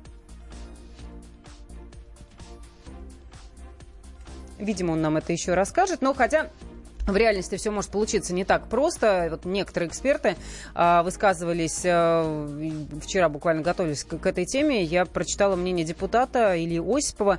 Он говорит, несмотря на актуальность законопроекта, я бы не предсказывал в ближайшее время какого-то повального перехода на прямые договора, поскольку ресурсоснабжающие организации далеко не все в, это- в этом заинтересованы. И он рассказал, более того, когда мы прорабатывали этот законопроект, то учитывали, что с их стороны могут быть определенные препятствия. К первому чтению в законе предусматривалось право вето со стороны ресурсников, и нужно было их согласие, но вот уже ко второму чтению этот пункт исключен, и теперь э, они обязаны принять решение собственников о переходе на прямые договора как данность. Если собственники э, решили, то будет именно так, без управляющих компаний. Вот теперь мы можем наконец послушать эксперта в области ЖКХ Евгения Юнисова. Поехали.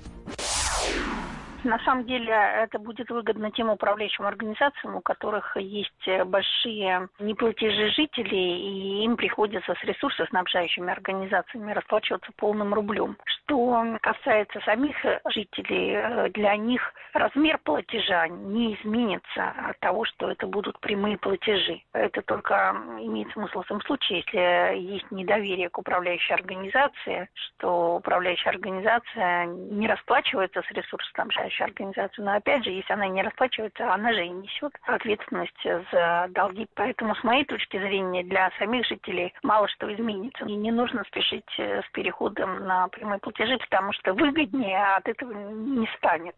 Вот я знаю, что в Москве ресурсоснабжающие организации не спешат перейти на прямые платежи, поскольку сейчас перед ними отвечают управляющие организации, и чем собирать с 15 миллионов потребителей ежемесячные платежи, для них выгоднее, чтобы перед ними финансовую ответственность несли управляющие организации. Что же касается регионов, есть разные ситуации. Есть такие, такие ситуации, когда ресурсоснабжающие организации серьезно страдают от неплатежей управляющих организаций, и тогда им имеет смысл, конечно же, напрямую рассчитываться с жителями. Ну, а вы свои мнения и рассказы можете присылать нам на WhatsApp, Viber и Telegram. Что, как у вас это происходит? Возможно, был э, неудачный опыт общения да, с управляющей компанией. Возможно, наоборот, вы не хотите терять управляющую компанию, потому что она очень хорошо представляет ваши интересы. 8 9 6 7 200 ровно 9702 WhatsApp, Viber и Telegram. Э, также есть телефон прямого эфира 8 да, 800 нам позвонить. 200 ровно 9702. Ну и, естественно, не забывайте про наш э, который радио «Комсомольская правда», официальный. И здесь у нас проходит опрос, где мы спрашиваем у вас, кому выгодны прямые договоры в ЖКХ. И 60% по-прежнему считают э, наших слушателей, что собственникам жилья это выгодно, потому что без посредников лучше. Ничего существенно не поменяется, так считают 16%, и только проблем прибавится примерно столько же. 14% выбирают этот вариант ответа. Ну а поставщикам услуг это выгодно, сокращение задержек по оплате считают 9%, управляющим компаниям выгоду нашли в этом только 2%. Типа минус одна головная боль. Слушатели тем временем задаются вопросом, а кто тогда будет ремонтировать подъезды и стояки, если откажемся, соответственно, от управляющей компании? Так никто не говорит, что управляющую компанию нужно выкинуть. Просто... У вас будет выбор. Вы же за электричество платите напрямую в обход управляющей компании. Ну, сейчас же это мы это делаем, да? Ну, то же самое будет и с водой, с водоотведением, с вывозом мусора, в конце концов. Управляющая компания, она и есть управляющая компания. Зачем ей платить?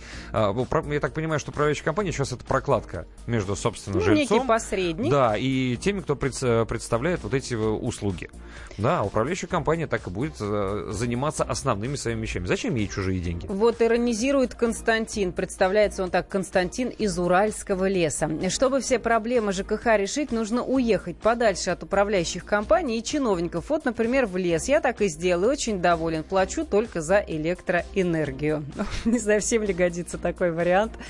А, всех мучает вопрос, а где брать деньги на постоянные растущие налоги и сборы. Но ну, не знаю, по теме ли это, а, как раз-таки вот этот вот закон, он в том числе и а, предлагался для того, чтобы снижались цены на коммуналку. Возможно, так как минуя посредников, возможно, коммуналка, соответственно, будет пониже.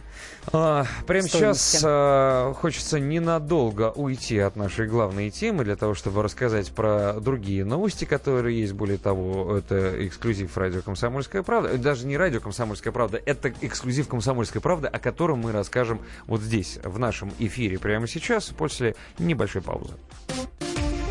Подзарядка с Вероникой Борисенковой и Сергеем Красновым. Наши коллеги в Иркутске, а, даже не в Иркутске, а в Братске рассказали нам вот какую историю. Цирк династии Довголюк а, находится на гастролях в этом городе. И вот во время представления, которое случилось 1 апреля, а, случилось ЧП. Ну, то есть очень неприятная вещь. Там гимнаст сорвался с троса упал прямо на арену, проломив своим телом пол. Падение попало на видео, его можно посмотреть на нашем сайте kp.ru. Но мы связались с нашим корреспондентом в Иркутске. Это Яна Лисина, которая рассказала нам все в подробностях. ЧП произошло во время выступления цирка династии Довголюк, который сейчас находится на гастролях в Братске. Гимнаст на высоте нескольких метров двигался по канату, в какой-то момент трос ослаб, и артист упал прямо на арену. Зритель э, Сергей Мажитов рассказал комсомолке, что снимал на видео само выступление, никак не ожидал, что неудачный трюк попадет в кадр. По словам очевидца, после падения артист встал и даже поклонился зрителям. Однако, скорее всего, канатоходец все-таки получил травмы. Уточним, что цирк династии Довголюк с аншлагом выступал в Братске в довольно плотном графике.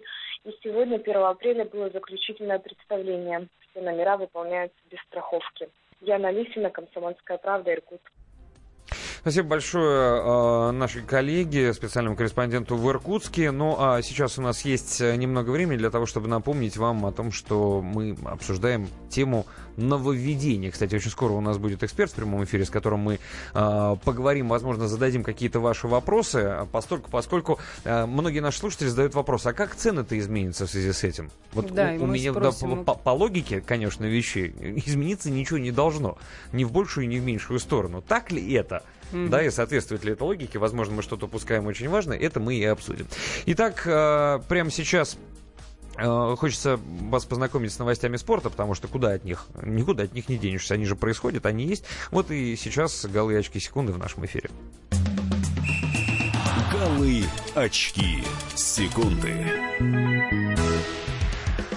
Начнем с новостей хоккея. Нападающий Вашингтон Кэпиталс Евгений Кузнецов, который отдал результативную передачу в матче регулярного чемпионата Национальной хоккейной лиги с Питтсбург Пингвинс, обновил свой рекорд результативности за один сезон на счету Кузнецова.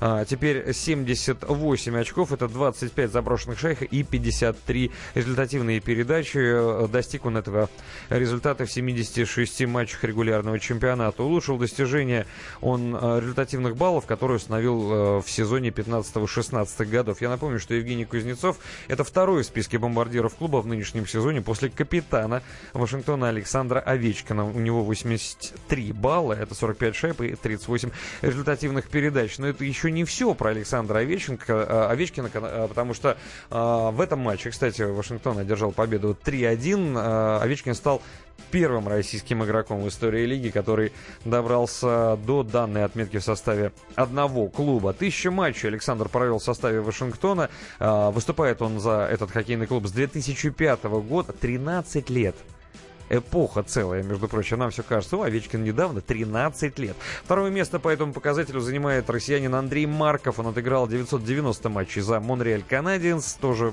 клуб национальной хоккейной лиги. Ну и тройку замыкает Павел Дацук, 953 игры за Детройт Ред Уинкс. Он провел всего за историю национальной хоккейной лиги 54 игрока, включая, собственно, и Овечкина, а, которые провели тысячу матчей за один клуб. Всего лишь. Поздравляем Александра Великого. Ну а теперь вратарь лондонского арсенала Петр Чех, как сообщает его тренер, может пропустить первый матч 1-4 финала Лиги Европы с московским ЦСКА. 35-летний голкипер канониров не попал в заявку на матч 32-го тура чемпионата Англии со Сток-Сити. Напомню, что у Чеха повреждение паха, но главный тренер Арсенала Арсен Венгер заявил, что рассчитывает на его возвращение строй к 5 апреля, когда и состоится игра с ЦСКА. Вот если Чех не восстановится к игре с армейцами московскими, то место в воротах Арсенала может занять его сменщик Давид Аспина. А мужская сборная России по керлингу со скипом Алексеем Тимофеевым одержала первую победу на чемпионате мира в Лас-Вегасе. Россияне в экстренде обыграли команду Китая со счетом 7-6. Накануне подопечные Александра Козырева уступили сборной Канады со счетом 6-7. А по результатам кругового турнира 6 лучших команд войдут в плей-офф, где разыграют медали. У россиян пока еще шансы сохраняются. Ну а теперь про матч 24-го тура российской премьер-лиги. Футбольный, как вы понимаете, там Ростов принимал на своем поле ЦСКА. Встреча проходила на стадионе Олимп-2, и она завершилась победой гостей. Счет 2-1. В составе победителей забитые мячи на свой счет записали Георгий Щенников и Понтус Вернблон, а за хозяев отличился Север Игонсон. Таким образом, армейцы одержали третью подряд победу в российской футбольной премьер-лиге, ну а Ростов продлил серию без побед до четырех матчей. У них две ничьи и два два поражения. Итак, ЦСКА, у которого в активе сейчас 44 балла, располагается на третьем месте в турнирной таблице РФПЛ. Ростов, у них 27 баллов на 12 строчке. Результаты остальных матчей вчерашнего дня. Уфа, Зенит 1-2, Краснодар, Анжи 1-1, ну а Урал с Рубином сыграли точно в такую же минимальную ничью. Там счет 1-1. Это голы очки секунды на радио «Комсомольская правда», а подзарядка очень скоро вернется. Голы очки секунды.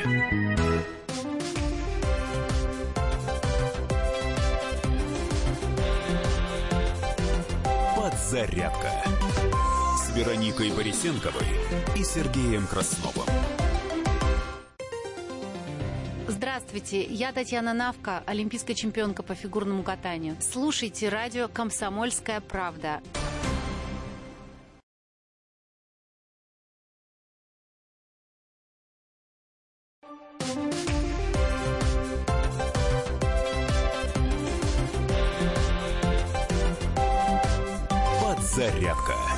С Вероникой Борисенковой и Сергеем Красновым.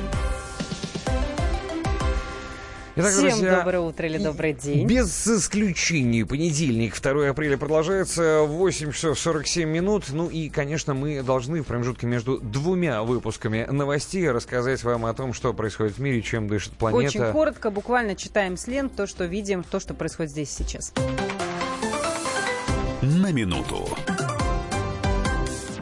Российские военные успешно испытали новую модернизированную противоракету. В деле о пожаре в торговом центре «Зимняя вишня» появляются дополнительные свидетели. В аэропортах Москвы задержано и отменено более 20 рейсов. Росгвардия тем временем просит Следственный комитет наказать своих сотрудников, которые контролировали охрану в Кемерове. Правительство России распределило 6 миллиардов рублей на дороги в регионах. Уральские авиалинии начали возврат денег за отмененные рейсы в Таджикистан. Российские дипломаты вывезли вещи из помещения Генконсульства России в Сиэтле.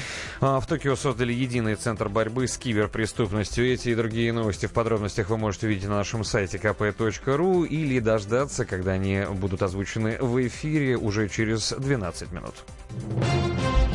Самое главное – к самому главному самое время вернуться. Зачем потребовалось что-то менять в ЖКХ? Давно уже обсуждается проблема, которая связана с тем, что управляющие компании нередко деньги с граждан собирают, дальше по назначению их не перечисляют и так далее. Вот в связи со многими этими проблемами появилась идея в свое время убрать э, управляющие компании из цепочки платежей, чтобы без посредников, чтобы понадежнее, чтобы нормально рабочие управляйки не, не, не знаю, там, не, наказывать не, не не было. Да, никого. все эти изменения ждут у нас э, уже буквально в этом месяце, потому что закон э, прошел Госдуму, прошел Совет Федерации, и, собственно, сам Владимир Путин был одним из инициаторов э, этого. Он на своей последней пресс-конференции как раз-таки говорил, что управляющие компании в сфере ЖКХ надо отрезать от денежного потока коммунальных платежей. Так что закон начнет действовать сразу после подписания. Вот, как говорят эксперты, буквально с первых чисел апреля. Но суть новшества в том, что жильцы могут платить за коммуналку сделку не через свою управляющую компанию, ДЭС, ТСЖ и так далее, а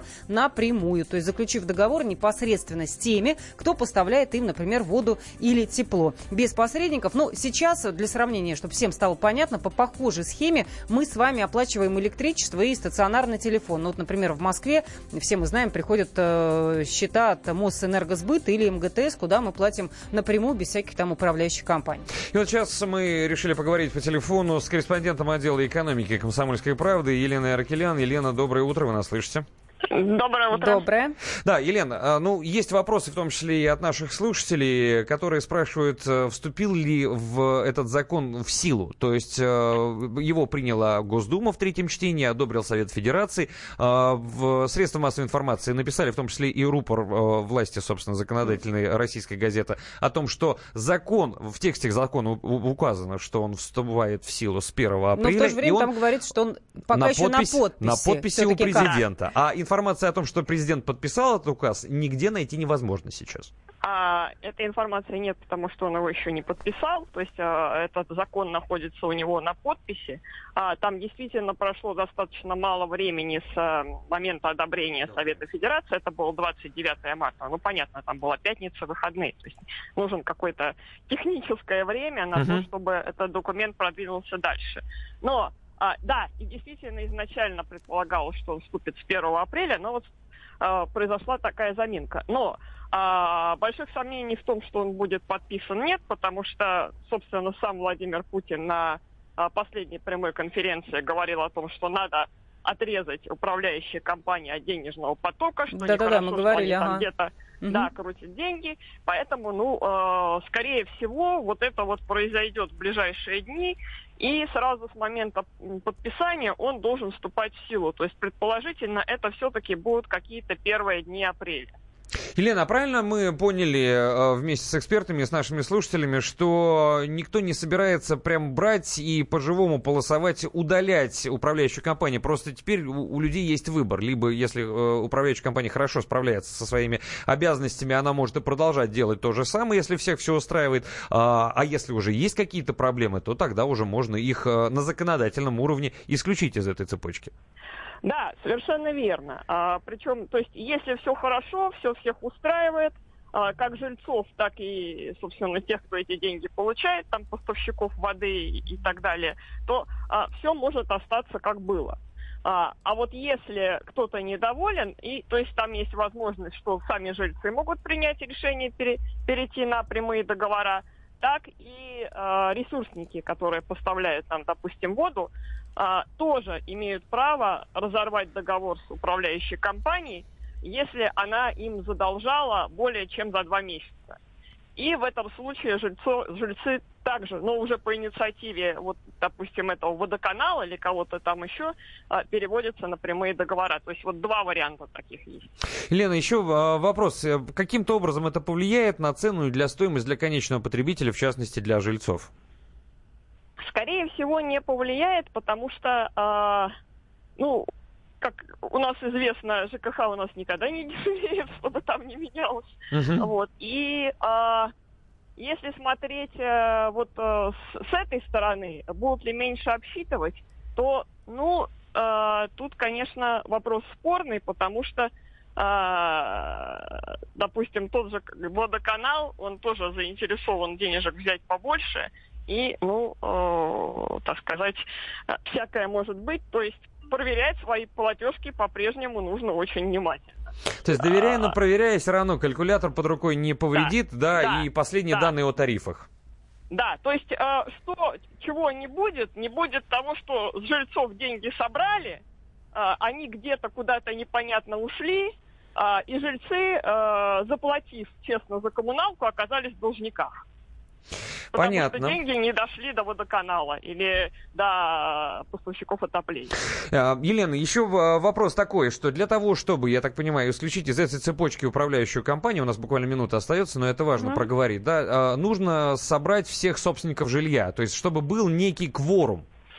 То есть если, а, если с, это делается по инициативе именно жильцов, нужно решение собрания, но там надо смотреть там не обязательно он должен быть стопроцентный, то есть там есть определенный кворум, который прописан в законодательстве, uh-huh. а, собственно, касающегося вот самих этих собраний а, собственников жилья, а, сколько они там должны собрать, а, чтобы вот это решение считалось законным. То есть вот если нет кворума, но есть желание, ничего не получится. Ну, если там на собрание пришло три человека... А, а так а, бывает. То, да, да, то, конечно, не получится. То есть Понятно. Кворум собрать надо для этого. Спасибо большое за разъяснение. Это Спасибо. Елена Аракелян, корреспондент отдела экономики «Комсомольской правды». Подзарядка очень скоро вернется. Мы сейчас прервемся с вами для выпуска новостей и другой важной информации. Радио «Комсомольская правда». Более сотни городов вещания и многомиллионная аудитория. Керчь 103 и 6 FM. Эм. Севастополь 107 и 7 FM. Эм. Симферополь 107 и 8 FM. Эм. Москва 97 и 2 FM. Слушаем всей страной.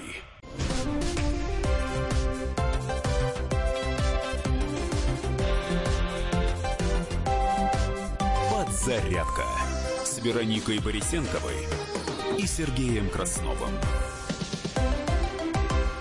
9 часов 5 минут, понедельник, 2 апреля продолжается, и мы продолжаем с вами обсуждать разные темы, а, помимо той, которую мы обсуждаем весь сегодняшний эфир, для того, чтобы пролить свет а, и ответить на вопросы, которые есть у нас с вами. Ну а как же без этого? Это по поводу ЖКХ. Впрочем, мы к этому еще вернемся. Ну а сейчас а, еще одна наша рубрика, которая периодически появляется в эфире. Хоть стой, хоть падай.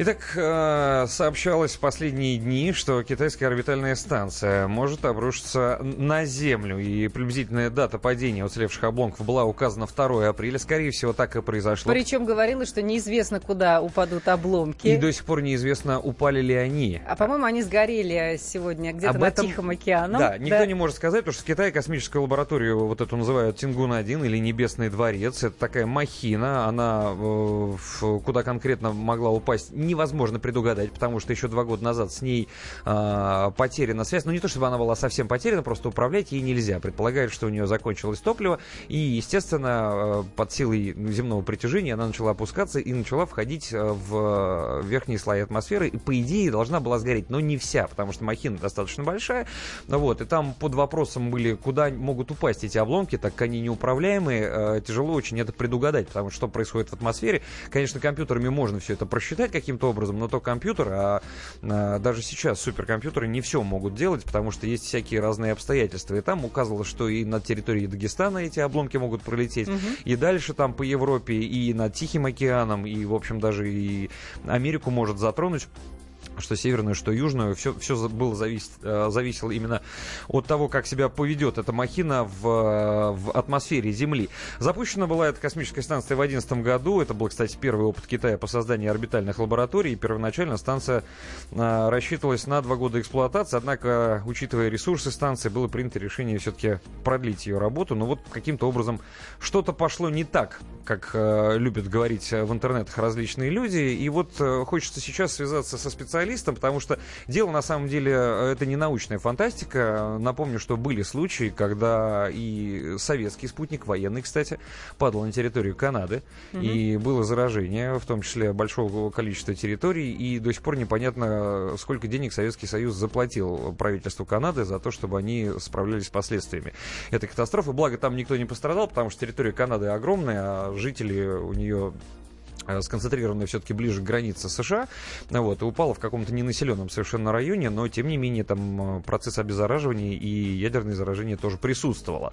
Вот, э, дело прошлое, что происходит сейчас? Мы связались с научным обозревателем «Комсомольской правды» Владимиром Игоревичем Логовским. Владимир Игоревич, вы слышите нас? Здравствуйте.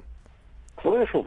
Здравствуйте. Да, Владимир Игоревич, ну вот а, появились сообщения, в том числе на ТАСС, что американцы подтвердили о том, что эта китайская станция все-таки вошла в верхние слои атмосферы. Случилось это сегодня в 3 часа 15 минут по московскому времени.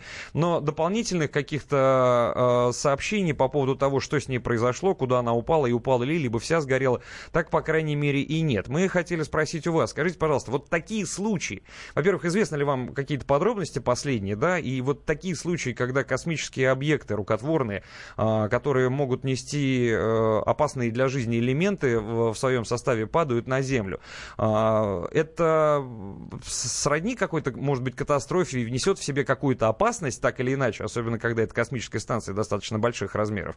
А, есть ли какие-то опасности для человечества и есть ощущение, что это будет происходить все чаще и чаще в нашей истории? Нет, такого ощущения нету. Хотя проблема космического мусора, она существует, каких-то столкновений на орбите тоже, но если, опять же, э, снижение космического объекта, так называемое, управляемое, да, ну, вполне реально предсказать, куда он упадет. А, так, например, было со станцией «Мир», ну, самым да. крупным объектом, который сходил с орбиты, это больше, больше 200 тонн. Все Владимир Ильич, а, поправьте меня, я сразу хотел бы у вас уточнить. Насколько я помню, это было все-таки принято решение. Это не то, что случайно станция «Мир» не может больше существовать, она вот сейчас упадет. Это было все-таки управляемое снижение, управляемое затопление, да, насколько я помню. снижение. Приняли решение затопить станцию, ну и аккуратненько свели ее с орбиты, и она в южной части Тихого океана была э, э, не сгоревшая. Да, а, а вот Сингун-1 с китайской космической станцией, насколько я понимаю, сейчас было совсем не так, потому что она была неуправляемая, и топливо у нее закончилось, и сделать это по падение, снижение управляемым э, было практически невозможно. И, правильно ли я понимаю эту ситуацию? Понимаете, понимаете правильно, но тем не менее вот это неуправляемое снижение прошло на редкость удачно, и станция Тенгун-1 упала примерно в том же районе, в котором приводнились осколки станции нет, то есть той же южной часть а, Тихого океана. Изначально предсказывали действительно точно не получалось рассчитать, представили такую широкую полосу, которая ограничена где-то 42 градуса северной широты, 42 градуса южной широты. Вот где-то вот здесь, говорит, может упасть. А, пугали тем, что крупные города могут быть затронуты. Я сам видел эти списки, там mm-hmm. 100 городов, которые включают наш Сочи и наш, и наш Владивосток.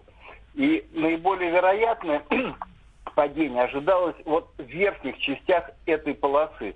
То есть если бы, ну вот, если развернуть карту мира, да, uh-huh. сделать ее плоской, да, то вот это огромная полоса. Траектория станции, она на ней выглядела такой синусоидой.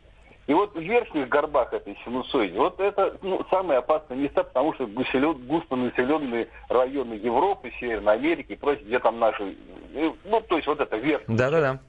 А нижняя часть, она большей частью проходит по как раз там Тихий, Атлантический океан, чуть-чуть Чили там задевает. Ну и вот как-то вышло, что она станция сошла по вот этой нижней, по нижней границе вот этой вот этой полосы. То есть сейчас опасность а, миновала, заявила... да, и ничего, ничего страшного да, уже вот... не произойдет. Все, все уже ушло. Все прошло хорошо. Да, если таких сообщений не, не, не поступает из мира, что меня по голове ударил осколок станции, единственное, что люди, что люди предупреждают. Да, говорит, практически вся, наверное, она сгорела, но э, могли какие-то осколки куда-то, где-то все-таки упасть. И говорит, если что-то найдете, отойдите, отойдите подальше и заройте в землю. Потому что этот осколочек может быть заражен э, остатками топлива, гидрозин, он очень ядовитый. Радиоактивных элементов там нет, но, но вот на всякий случай предупреждают. Но это, не, это официальное заявление, уже, что... Мы России уже не найдем. Да, это официальное Все. заявление, что Все. радиоактивных э, элементов там нет, но мы же не знаем, и китайцы никогда в жизни не признаются, за счет какого топлива питалась эта космическая станция. Я еще раз напомню, вот сейчас э, нашей аудитории напоминал вот ту историю, когда советский спутник упал на территории Канады, там же было безумное заражение. Да, но не безумный. 78 год, это космос 954. Там находился э, элемент питания, который содержал 30 килограмм урана 235. То есть очень даже так жестко так содержал. Рассыпалось, что-то не сгорело, но помогли наши ученые организовать спасательный операцию, который назывался «Утренний, утренний свет». Mm-hmm. Потратили на это по скромным подсчетам от 4 до 8 миллионов миллионов долларов. Ну, довольно собрали, говорят, если верить отчетам, собрали порядка 90% того, что упало. Владимир Георгиевич, скажите, пожалуйста, вот сейчас существуют какие-то методы для того, чтобы обезопасить население нашей планеты от вот таких инцидентов, потому что есть ощущение, что космические аппараты, особенно большие, тяжеловесные, они э, не то чтобы выходят из строя, да, кончается топливо, кончается срок службы, и э, большие, огромные тяжелые объекты, они могут не все сгорать в слоях атмосферы, и что там, э, какие элементы питания и какие э, вещества находятся на этих космических станциях, э, известно только их создателям. И что будет Смотрите, происходить, это большой вопрос. Я, каких-то ядерных двигателей в космосе раз-два я обчелся. Может, как что-то осталось на наших каких-то ядерных спутниках. У нас как-то ну, считалось, что это ну, довольно разумно, э, потому что вот эти ядерные элементы, они обеспечивают, ну, так сказать, длительное, длительное питание. Но сейчас уже, уже ничего не осталось. Вот эти объекты, спутники военные, они, в общем-то, небольшие. Вот станция вот эта китайская, ну, 10 тонн сравним мир 200 тонн. Вот. Практически все это сгорает. Ну что-то долетит. И вот оценивая э, вероятность падения на конкретно на человека, где-то один, mm-hmm. одна, одна триллионная, ну это какая-то... Ну то есть меньше, чем шанс выиграть миллион в лотерее. Спасибо вам большое. Да, мы ограничены во времени. Игорь, э, э, Владимир Игоревич Логовский, научный обозреватель «Комсомольской правды», был с нами в эфире. Подзарядка скоро вернется.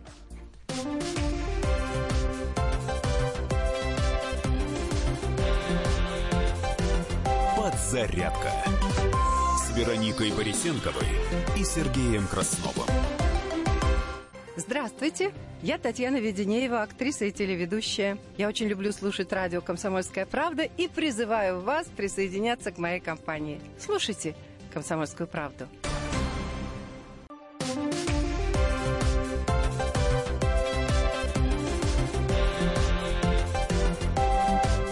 Подзарядка Вероникой Борисенковой и Сергеем Красновым. Возвращаемся в эфир. Время московское 9 часов 17 минут. Здравствуйте. Да, здравствуйте. Продолжает набирать обороты понедельник, 2 апреля на календаре. Всем здравствуйте, хорошего дня или доброго утра, в зависимости от того, где вы слушаете, в каком часовом поясе. Радио «Комсомольская правда». Наши коллеги периодически появляются а, в эфире, а, анонсируют свои программы или рассказывают, рекомендуют, что посмотреть, что послушать или что почитать. Есть у нас и такие рубрики, кстати, что касается наших а, уважаемых и любимых коллег коллег Михаила Антонова и Марии Бачининых с их программой, которая называется «Главное вовремя», то на следующей неделе они выходят... Она выйдет вовремя. Да, по расписанию с 7 до 11 по московскому времени. Ну а сейчас Стас Тыркин, кинообозреватель «Комсомольской правды», расскажет, что стоит посмотреть на больших экранах. Вот это кино! На этой неделе в целом есть что посмотреть. Продолжается прокат на редкость удачного фильма Стивена Спилберга «Первому игроку приготовиться». Это такое семейное развлечение для подростков и их родителей, четверти которого проистекает в виртуальной реальности и очень здорово использовано 3D. Также для любителей визуальных развлечений новый фильм Стивена Содерберга «Не в себе». Довольно стандартный триллер о девушке, оказавшейся в психиатрической лечебнице, но э, интересен он тем, что снят самим режиссером на iPhone, точнее на два айфона. Конечно, обращает на себя внимание российский фильм «Коголь который выйдет э, на этой неделе. Это про продолжение телесериала, который снят по заказу телеканала ТВ-3, но снят с таким качеством, что его можно показывать э, в кинотеатрах. Ну и для особенно верующих э, людей новый фильм с участием Хакина Феникса, Мария Магдалина, в котором вот указанный артист, только что исполнивший роль убийцы в фильме «Тебя э, никогда здесь не было» играет роль Иисуса Христа. Вот это кино! Самое главное – Возвращаемся к самому главному, и мы с вами обсуждаем закон, который находится на подписи у президента, и я думаю, что это вопрос, ну, может быть, даже уже не дней, а часов, когда он будет окончательно подписан. Госдума приняла в, в третьем чтении Совет Федерации, одобрил. Это все-таки закон о прямых договорах с поставщиками услуг И сам ЖКХ. Владимир Путин во время прямой линии э, указал на то, что лучше убрать управляющие компании как некого посредника, так как через них проходят большие потоки денег, которые зачастую не доходит, собственно, до тех компаний, которые предоставляют сами ресурсы нам, воду, э, убирают мусор и так далее. Да, вывоз мусора, естественно, отвод э, воды, которую угу. использует э, жилец. Ну, если вы только что включили свои приемники, то коротко расскажем, что теперь собственники по решению общего собрания могут перейти на договор с э, ресурс предоставля... с компаниями, которые предоставляют угу. услуги, минуя управляющую компанию УК в простонародье. Да?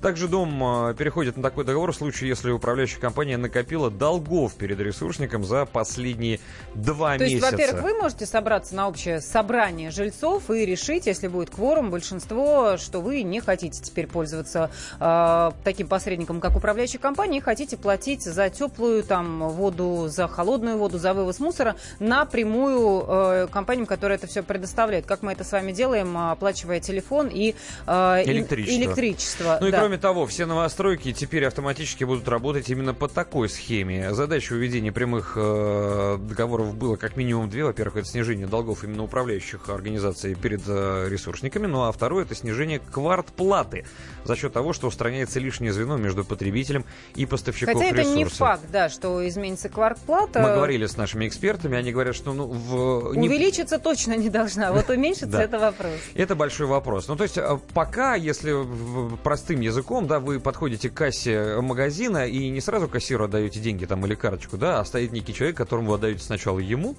может быть, даже закрытыми глазами, да, и, и, и, и уже отворачиваетесь, занимаетесь своими делами, а что там происходит дальше с вашими деньгами, по идее, они должны быть у кассира, потому что товар вы с собой унесли.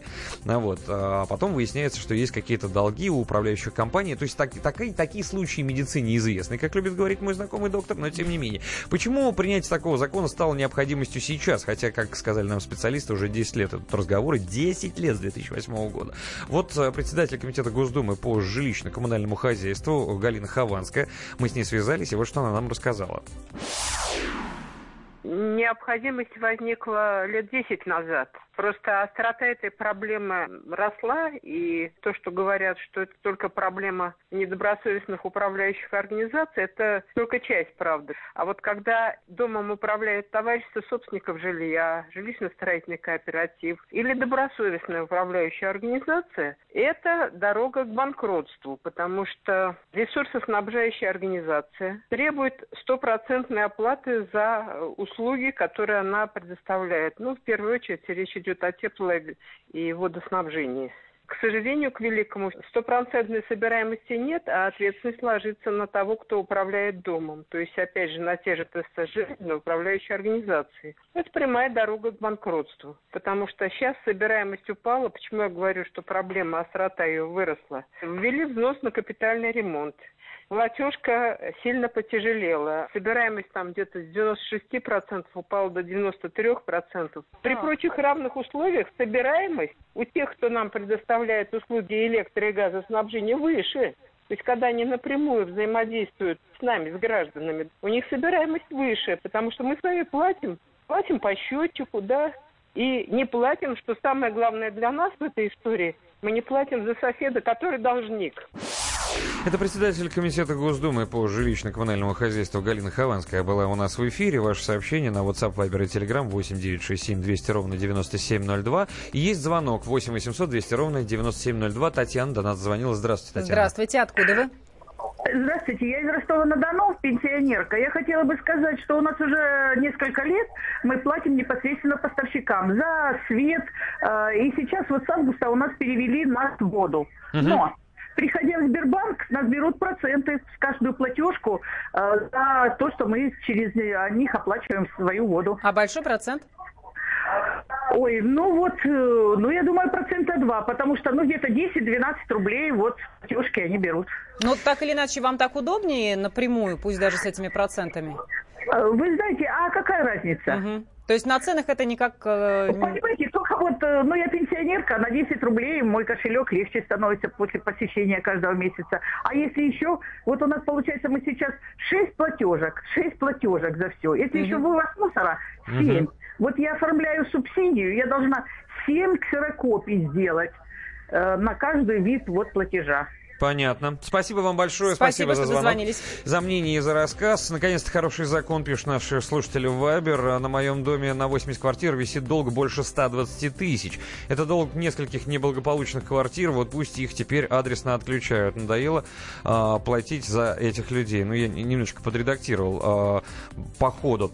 Андрей нам пишет, очень неудобно. Платим отдельно за холодную воду, отдельно за свет, за горячую. Андрей из Саратова это был. Ну и, и еще Роман нам написал. Добрый день, мое мнение просто задушат РСО, а, так как для многих э, РСО понятие на обслуживание большого количества граждан повлечет массу ошибок при расчетах и недовольства населения. А при этом не так давно вышел закон о том, что РСО должно платить 50% от неверно начисленной суммы и вернуть ошибочно начисленную. Так производить ресурс вообще невыгодно будет, но в итоге, как всегда, повысят тарифы. Вот о чем говорят наши слушатели. Ну и вот Татьяна из Ставрополя с- спрашивала, как скажется на цене, на цене платим заводу, водоканалу или управляющей компании по цене. Есть ли разница? Мы уже пытались ответить на этот вопрос. По увеличению, скорее всего, нет, а по уменьшению это остается только на, на людях проверять. А, сейчас с Кириллом Бревно нужно Да, связаться. У нас есть полторы минуты на на общение с связи. ним.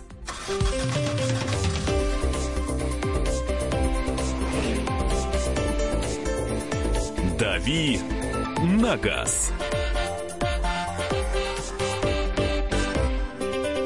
Кирилл Бревдо на связи. Кирилл, здравствуй. Ну что, начинает действовать новая разметка. В народу прозвали ее уже вафельницей. Соответствующий дорожный знак есть. Э, Подводные камни, если коротко, там буквально минута у тебя на то, чтобы рассказать, разобъяснить нам, что непонятно. А, Ну, она уже много где была нанесена в Москве. А, Я ее вот буквально вчера видел. А, Там недалеко от Неглинной улицы. А, Но, собственно говоря, м, действительно, введение заключается в том, что она э, ограничивает, э, вот, обозначает э, границы перекрестка, куда нельзя заезжать ни при каких обстоятельствах, а если уже горит запрещающий сигнал светофора. А, Соответственно, есть и знаки. На самом деле ничего нового она ну, существенно не добавляет, за исключением того, что, э, в общем, это теперь графически показано, и я так понимаю, что э, с этой вафельной разведкой просто камере будет удобнее следить Да. за тем, что, э, собственно говоря, водители нарушают. А так, э, в общем, правила-то не изменились. То есть, как было запрещено выезжать на светофор при э, запрещающем сигнале и с, э, под угрозой штрафа тысячи рублей, так и сейчас запрещено. Ну, в общем, это как в футболе, по большому счету, да? То есть у тебя есть линии нанесены разметки, чтобы четко понимать. И есть судьи, которые говорят, вот офсайд, все, вот видеофиксация, до свидания. Вот именно поэтому появилась вафельница. То есть правила не изменились, просто теперь камерам будет удобнее определять, нарушил человек или нет. Да? Да, я думаю, что это Коротко. будет происходить в автоматическом режиме, да. Да, спасибо, Кирилл. Автообозреватель «Комсомольской Спасибо, правды» был на спасибо. связи. Мы очень скоро вернемся.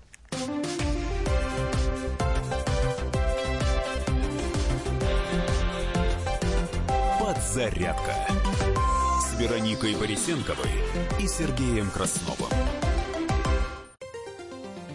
С вами уполномоченный при президенте Российской Федерации по правам ребенка Анна Кузнецова. Слушайте радио «Комсомольская правда».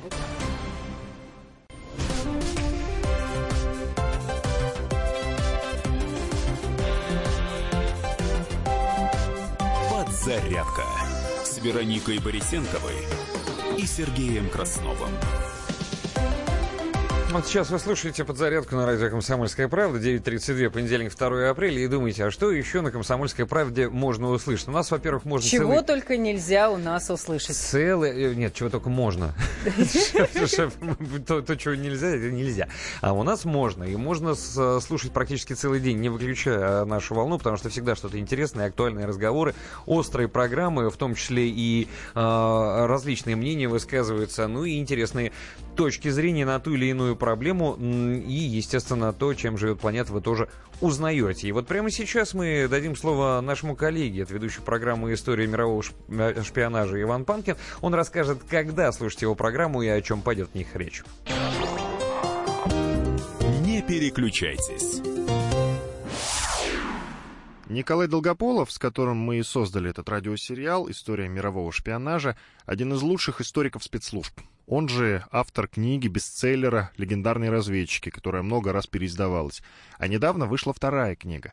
Это и стало поводом для работы над этим проектом. Николай Долгополов — блестящий рассказчик, что редкость. Я его во время работы как-то спросил, «Николай Михайлович, а как вам удается так хорошо, последовательно рассказывать?» А он мне, «У меня просто очень хорошая память». Первая серия посвящена тому, как в период с 1943 года наши разведчики добывали сведения о новом секретном оружии — атомной бомбе. Далее вас ждут рассказы о многих советских разведчиках. Информацию Николай Долгополов добывал иной раз по несколько десятков лет. Слушайте каждый день, начало в 22.05. Не переключайтесь. Самое главное – Ну что ж, к самому главному возвращаемся. Есть новый закон, который лежит на подписи у президента России Владимира Путина. Я ну, Ну, дело решенное, да, потому что сам специалисты Владимир... говорят.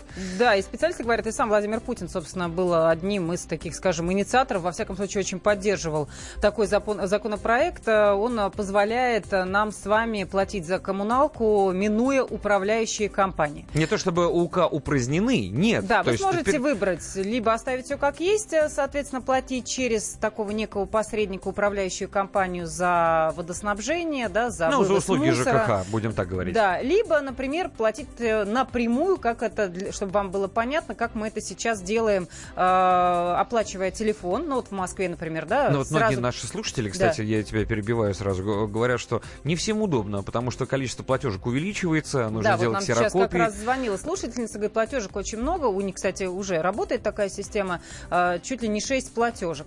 Но, тем не И все менее... ксерокопии, эти документы, особенно пенсионерам, таскаться, бумажку потерял, заново делать, ну это неудобно, да, в 21 веке, в 2018 году э, ходить с, с кипой бумажулик. Да, тем не менее, вот это работает э, так же, как и опла- э, при оплате телефона, ну, в Москве МГТС, э, а, и так же, как мы с вами оплачиваем э, электроэнергию, напрямую просто приходит вам бумажка, да, от Мосэнерго, где выставлен счет. Плюс наши слушатели еще говорят о том, что если приходишь, допустим, платить то же самое Сбербанк, да, То там, оказывается, а, нужна- комиссия. Там комиссия от полтора, по-моему, до трех процентов. э, Везде по-разному. То есть здесь э, разнятся. Я сейчас не буду проверять, чтобы не терять на это времени, но наши слушатели уточняют, кстати, энергосбыт принимает деньги через банкомат, без комиссии. А вот, допустим, управляющая компания не стесняется брать за это процент, говорит из наш- э, один из наших Хотя слушателей. в то же время вот при- приведу такие цифры, я уже сегодня их озвучивала. Основная причина, собственно, принятия этого закона это накапливающаяся задолженность именно управляющих компаний перед ресурсниками. И вот по данным Росстата, ну, правда, данные это на второй квартал прошлого года, объем задолженности управляющих организаций в масштабах всей страны 250 миллиардов рублей. Сумма большая, согласитесь. Вадим из Ижевска, э, из Ижевска нам написал, что ресурсники не в состоянии вести учет поступления по каждой отдельной квартире, поэтому наверняка появятся другие так называемые прокладки, но, правда, их будет меньше. Ваше мнение вы можете продолжать высказывать э, на WhatsApp, Viber или Telegram 8 967 200 ровно 9702, телефон прямого эфира 8 800 200 ровно 9702. Кстати, друзья, мне э, хотелось бы вам сказать, что в следующем часе, то есть буквально через полчаса, у нас появятся в гости в студии.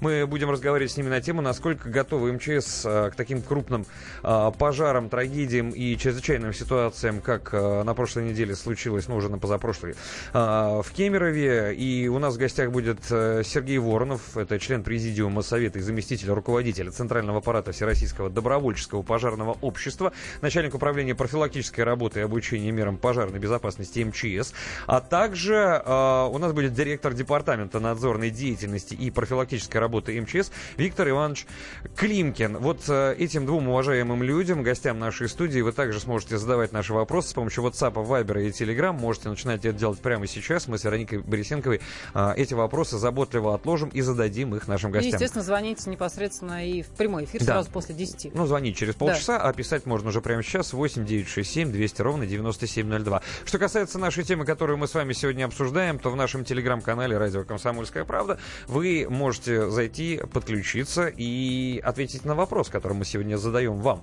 Кому выгодны прямые договоры в ЖКХ? И здесь несколько вариантов ответа. Собственникам жилья без посредников гораздо лучше, так считает 58% уже ответивших. Ничего существенно не поменяется, так считает 18% нашей аудитории. Только проблем прибавится, так традиционно считает 13% из тех, кто проголосовал. Поставщикам услуг это выгодно, сокращение задержек по оплате будет происходить 8%.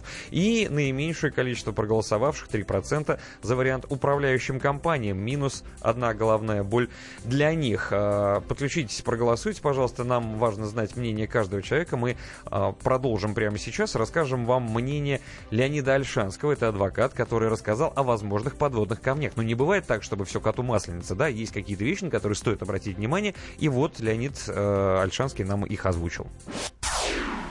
Надо не забывать. Автоматически вам 10 платежек в почтовый ящик, одна за воду холодную, вторая за горячую, а третья за канализацию, не придет.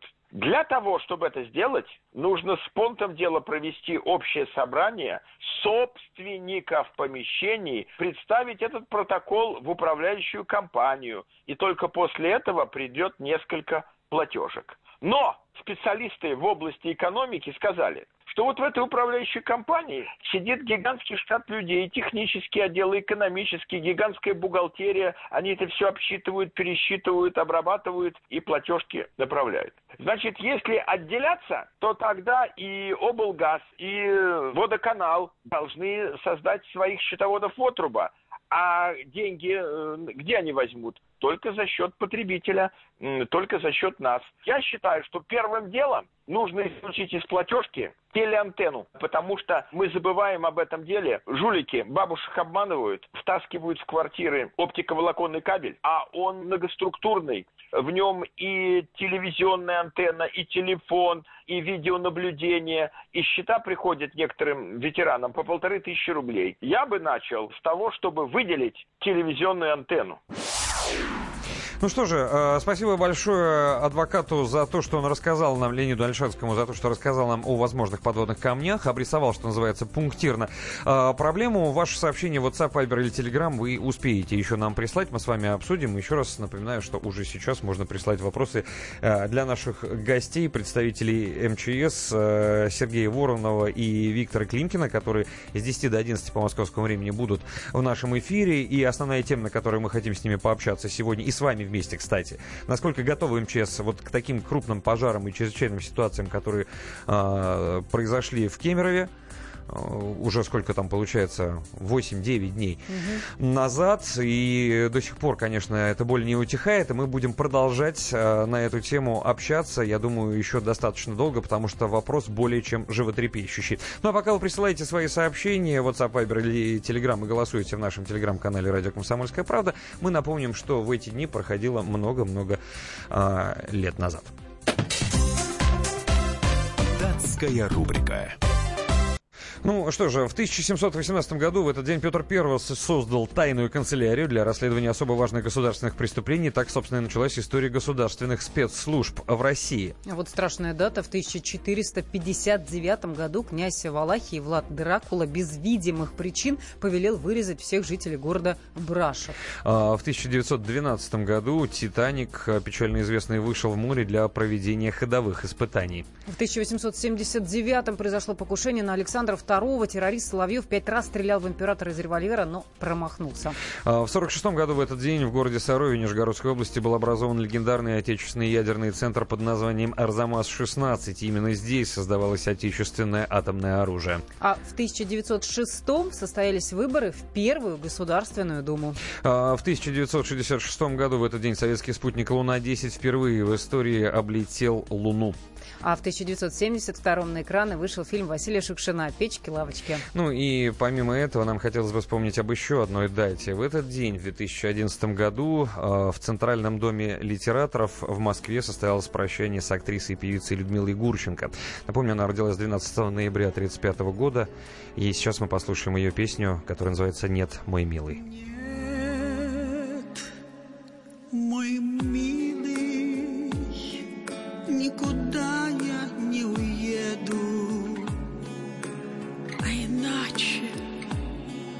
друг друга обездолим. Понимаешь, никуда я не уеду, Лучше было бы о тебе не знать, не ведать, Чем проститься, чем расстаться с этим полем. Нет, мой я не вынесу разлуки. Ты мне пишешь, но плывут в тумане строчки. Понимаешь, я не вынесу разлуки.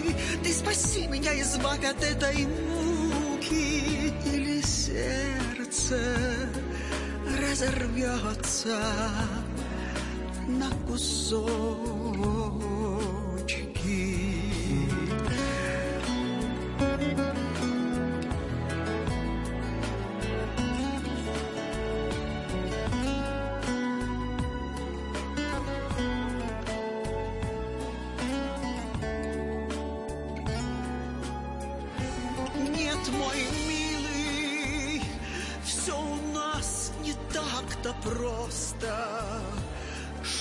Проспектов И меня зовет и дразнит. Понимаешь, все у нас не так-то просто. В свою горницу зову тебя не в гости а в город будем ездить Каждый праздник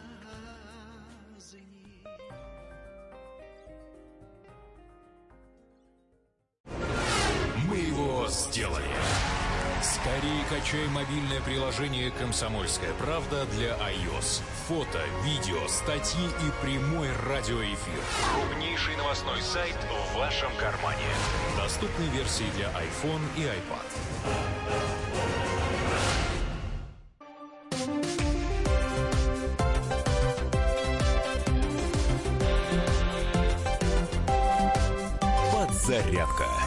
Подзарядка Вероникой Борисенковой и Сергеем Красновым. Ну что ж, друзья, это подзарядка на радио «Комсомольская правда», 9.47, понедельник, 2 апреля. И сейчас, чтобы не терять время, расскажем вам, что произойдет в сегодняшний день, чего от него ждать. Не что все день события, да. нам готовит. Мы не медиумы, конечно, но что будет происходить в этот день, нам уже известно, и мы готовы с этим с вами поделиться. Напоминалка. Так, сегодня на девятый день трагедии в Кемерове во всех храмах Русской Православной Церкви будет совершена заупокойная лития по погибшим. Ну, а за неделю до Пасхи, вот именно с этого понедельника, начинается страстная неделя у православных. Я напомню, Пасху в этом году э, православные будут праздновать 8 апреля, то есть уже ближайшее, ближайшее воскресенье. воскресенье. Сегодня в России стартует весенний призыв в армию мысленно подумал, сколько мне сейчас лет, понимаю, что не подпадаю. Демонстрируя солидарность с позиции Лондона, Вашингтон сообщил о решении закрыть с 2 апреля Генеральное консульство Российской Федерации в Сиэтле.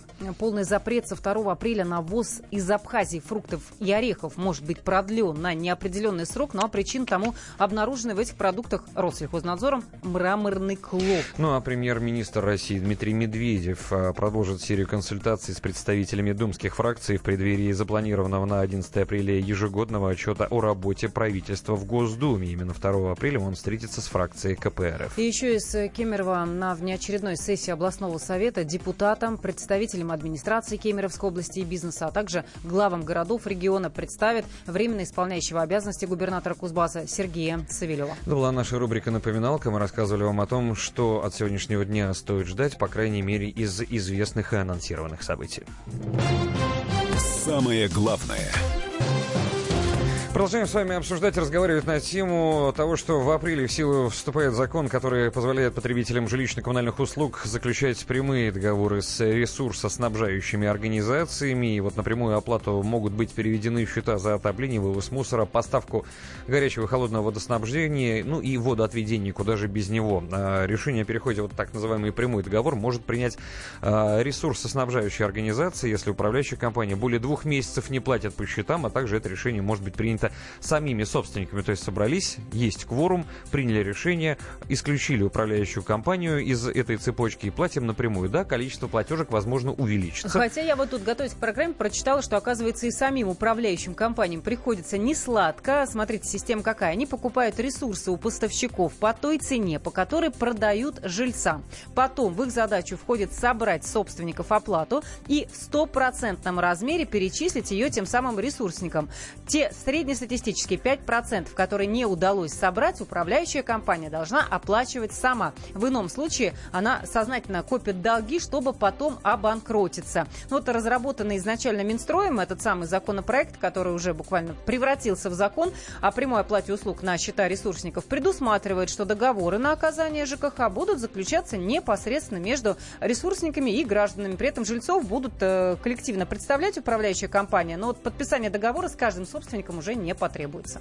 Итак, новые правила оплаты ЖКХ, коммуналки, если хотите. Кому это выгодно? Для кого э, от этого, кому от этого станет лучше? Кстати, похожий опрос у нас проходит в телеграм-канале «Радио Комсомольская правда». Еще раз напомним, кому выгодны прямые договоры в ЖКХ. Спрашиваем мы вас. 58% считают, что собственникам жилья без посредников жить гораздо лучше. 58% выбирают этот вариант. Самый непопулярный управляющим компаниям. Минус одна головная боль. Но есть и еще три варианта, которые вы сможете увидеть когда подключитесь к нашему телеграм-каналу «Радио Комсомольская правда». Что у нас по этому поводу, кому это выгодно? Эксперт в области ЖКХ Евгения а, Юнисова отвечает нам прямо сейчас.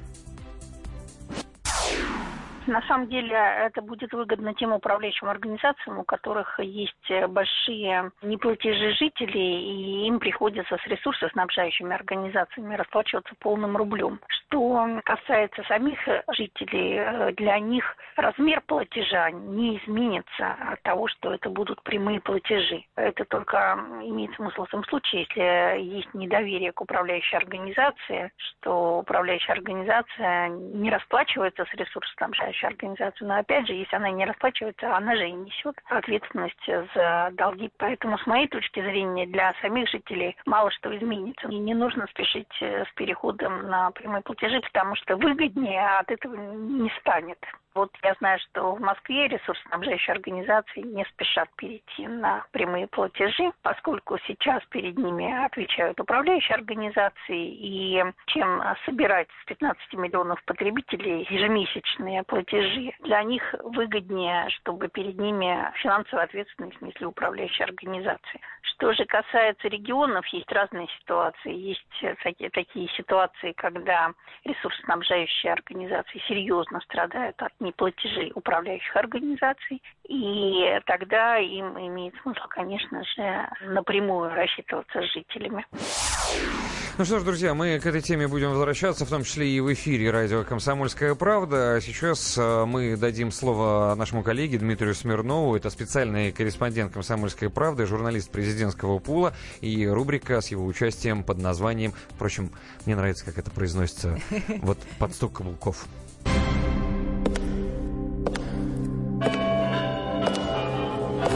В коридорах власти. Дмитрий Смирнов на связи. Дмитрий, здравствуй. Доброе утро. Доброе утро. Кстати, замечу, что э, вот эта идея отсечь э, управляющие компании от финансовых потоков, она прозвучала из уст Владимира Путина в прошлом году, и, собственно, она и реализуется. Поэтому, Поэтому... мы не сомневаемся, что он подпишет обязательно буквально на днях. Вот, вот именно. Да, э, Дим, ну, спасибо за это уточнение. Давай расскажем, что же происходит в коридорах власти. У нас буквально полторы минуты есть на то, чтобы, может быть, подвести некие итоги и сделать э, такой пунктир на анонс на, на эту неделю. В коридорах власти завершается эпопея с Аманом Тулеевым воскресенье, несмотря на то, что был 1 апреля, Тулеев подал в отставку по собственному желанию. Президент эту отставку принял, но там был один нюанс. А, после этого небывалый случай, никогда я такого, я, по крайней мере, не помню. Он лично позвонил Тулееву, причем это было в публичном пространстве, об этом потом а, Дмитрий Песков рассказал журналисту, поблагодарил за работу и пожелал бы, здоровья и успехов. То есть президент а, уволил Тулеева, но это не произошло на негативном фоне, никакого а, связи там с утратой доверия еще что-то подобного. То есть а, произойдет в Кузбассе мирная передача власти, преемственность, о чем, собственно, Путин часто и говорил. Главным на этой неделе станет э, визит Владимира Путина в Турцию, там трехсторонний саммит Россия, Турция, Иран по Сирии, ну и, собственно, ряд еще мероприятий э, российско-турецкого кластера, например, заливка первого куба бетона на станции Аккую, атомная станция, которая Россия стоит Турции, строит для Турции важнейшее э, событие для обеих стран. А, Дим, спасибо тебе спасибо, большое. Дим. Я думаю, что завтра мы встретимся и поговорим в подробностях о том, что будет происходить. И ты упомянул Ламана Тулеева, его отставку. Вот сейчас об этом, кстати, прямая цитата.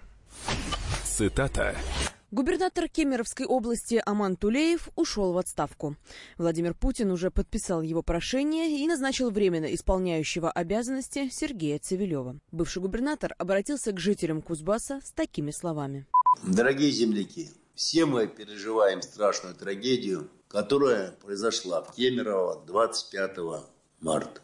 Мы потеряли 64 человека, и большинство из них дети. Вот наши дети. Каждый из нас вот все это пропустил уже через свое сердце. Весь этот ужас, боль этой катастрофы. Ну и вместе с нами скорбит и вся Россия, и весь мир. Уважаемые кузбассовцы, я сделал все, что мог. Встретился с семьями погибших. Постарался решить вопросы по оказанию помощи. Еще раз приношу самые глубокие соболезнования.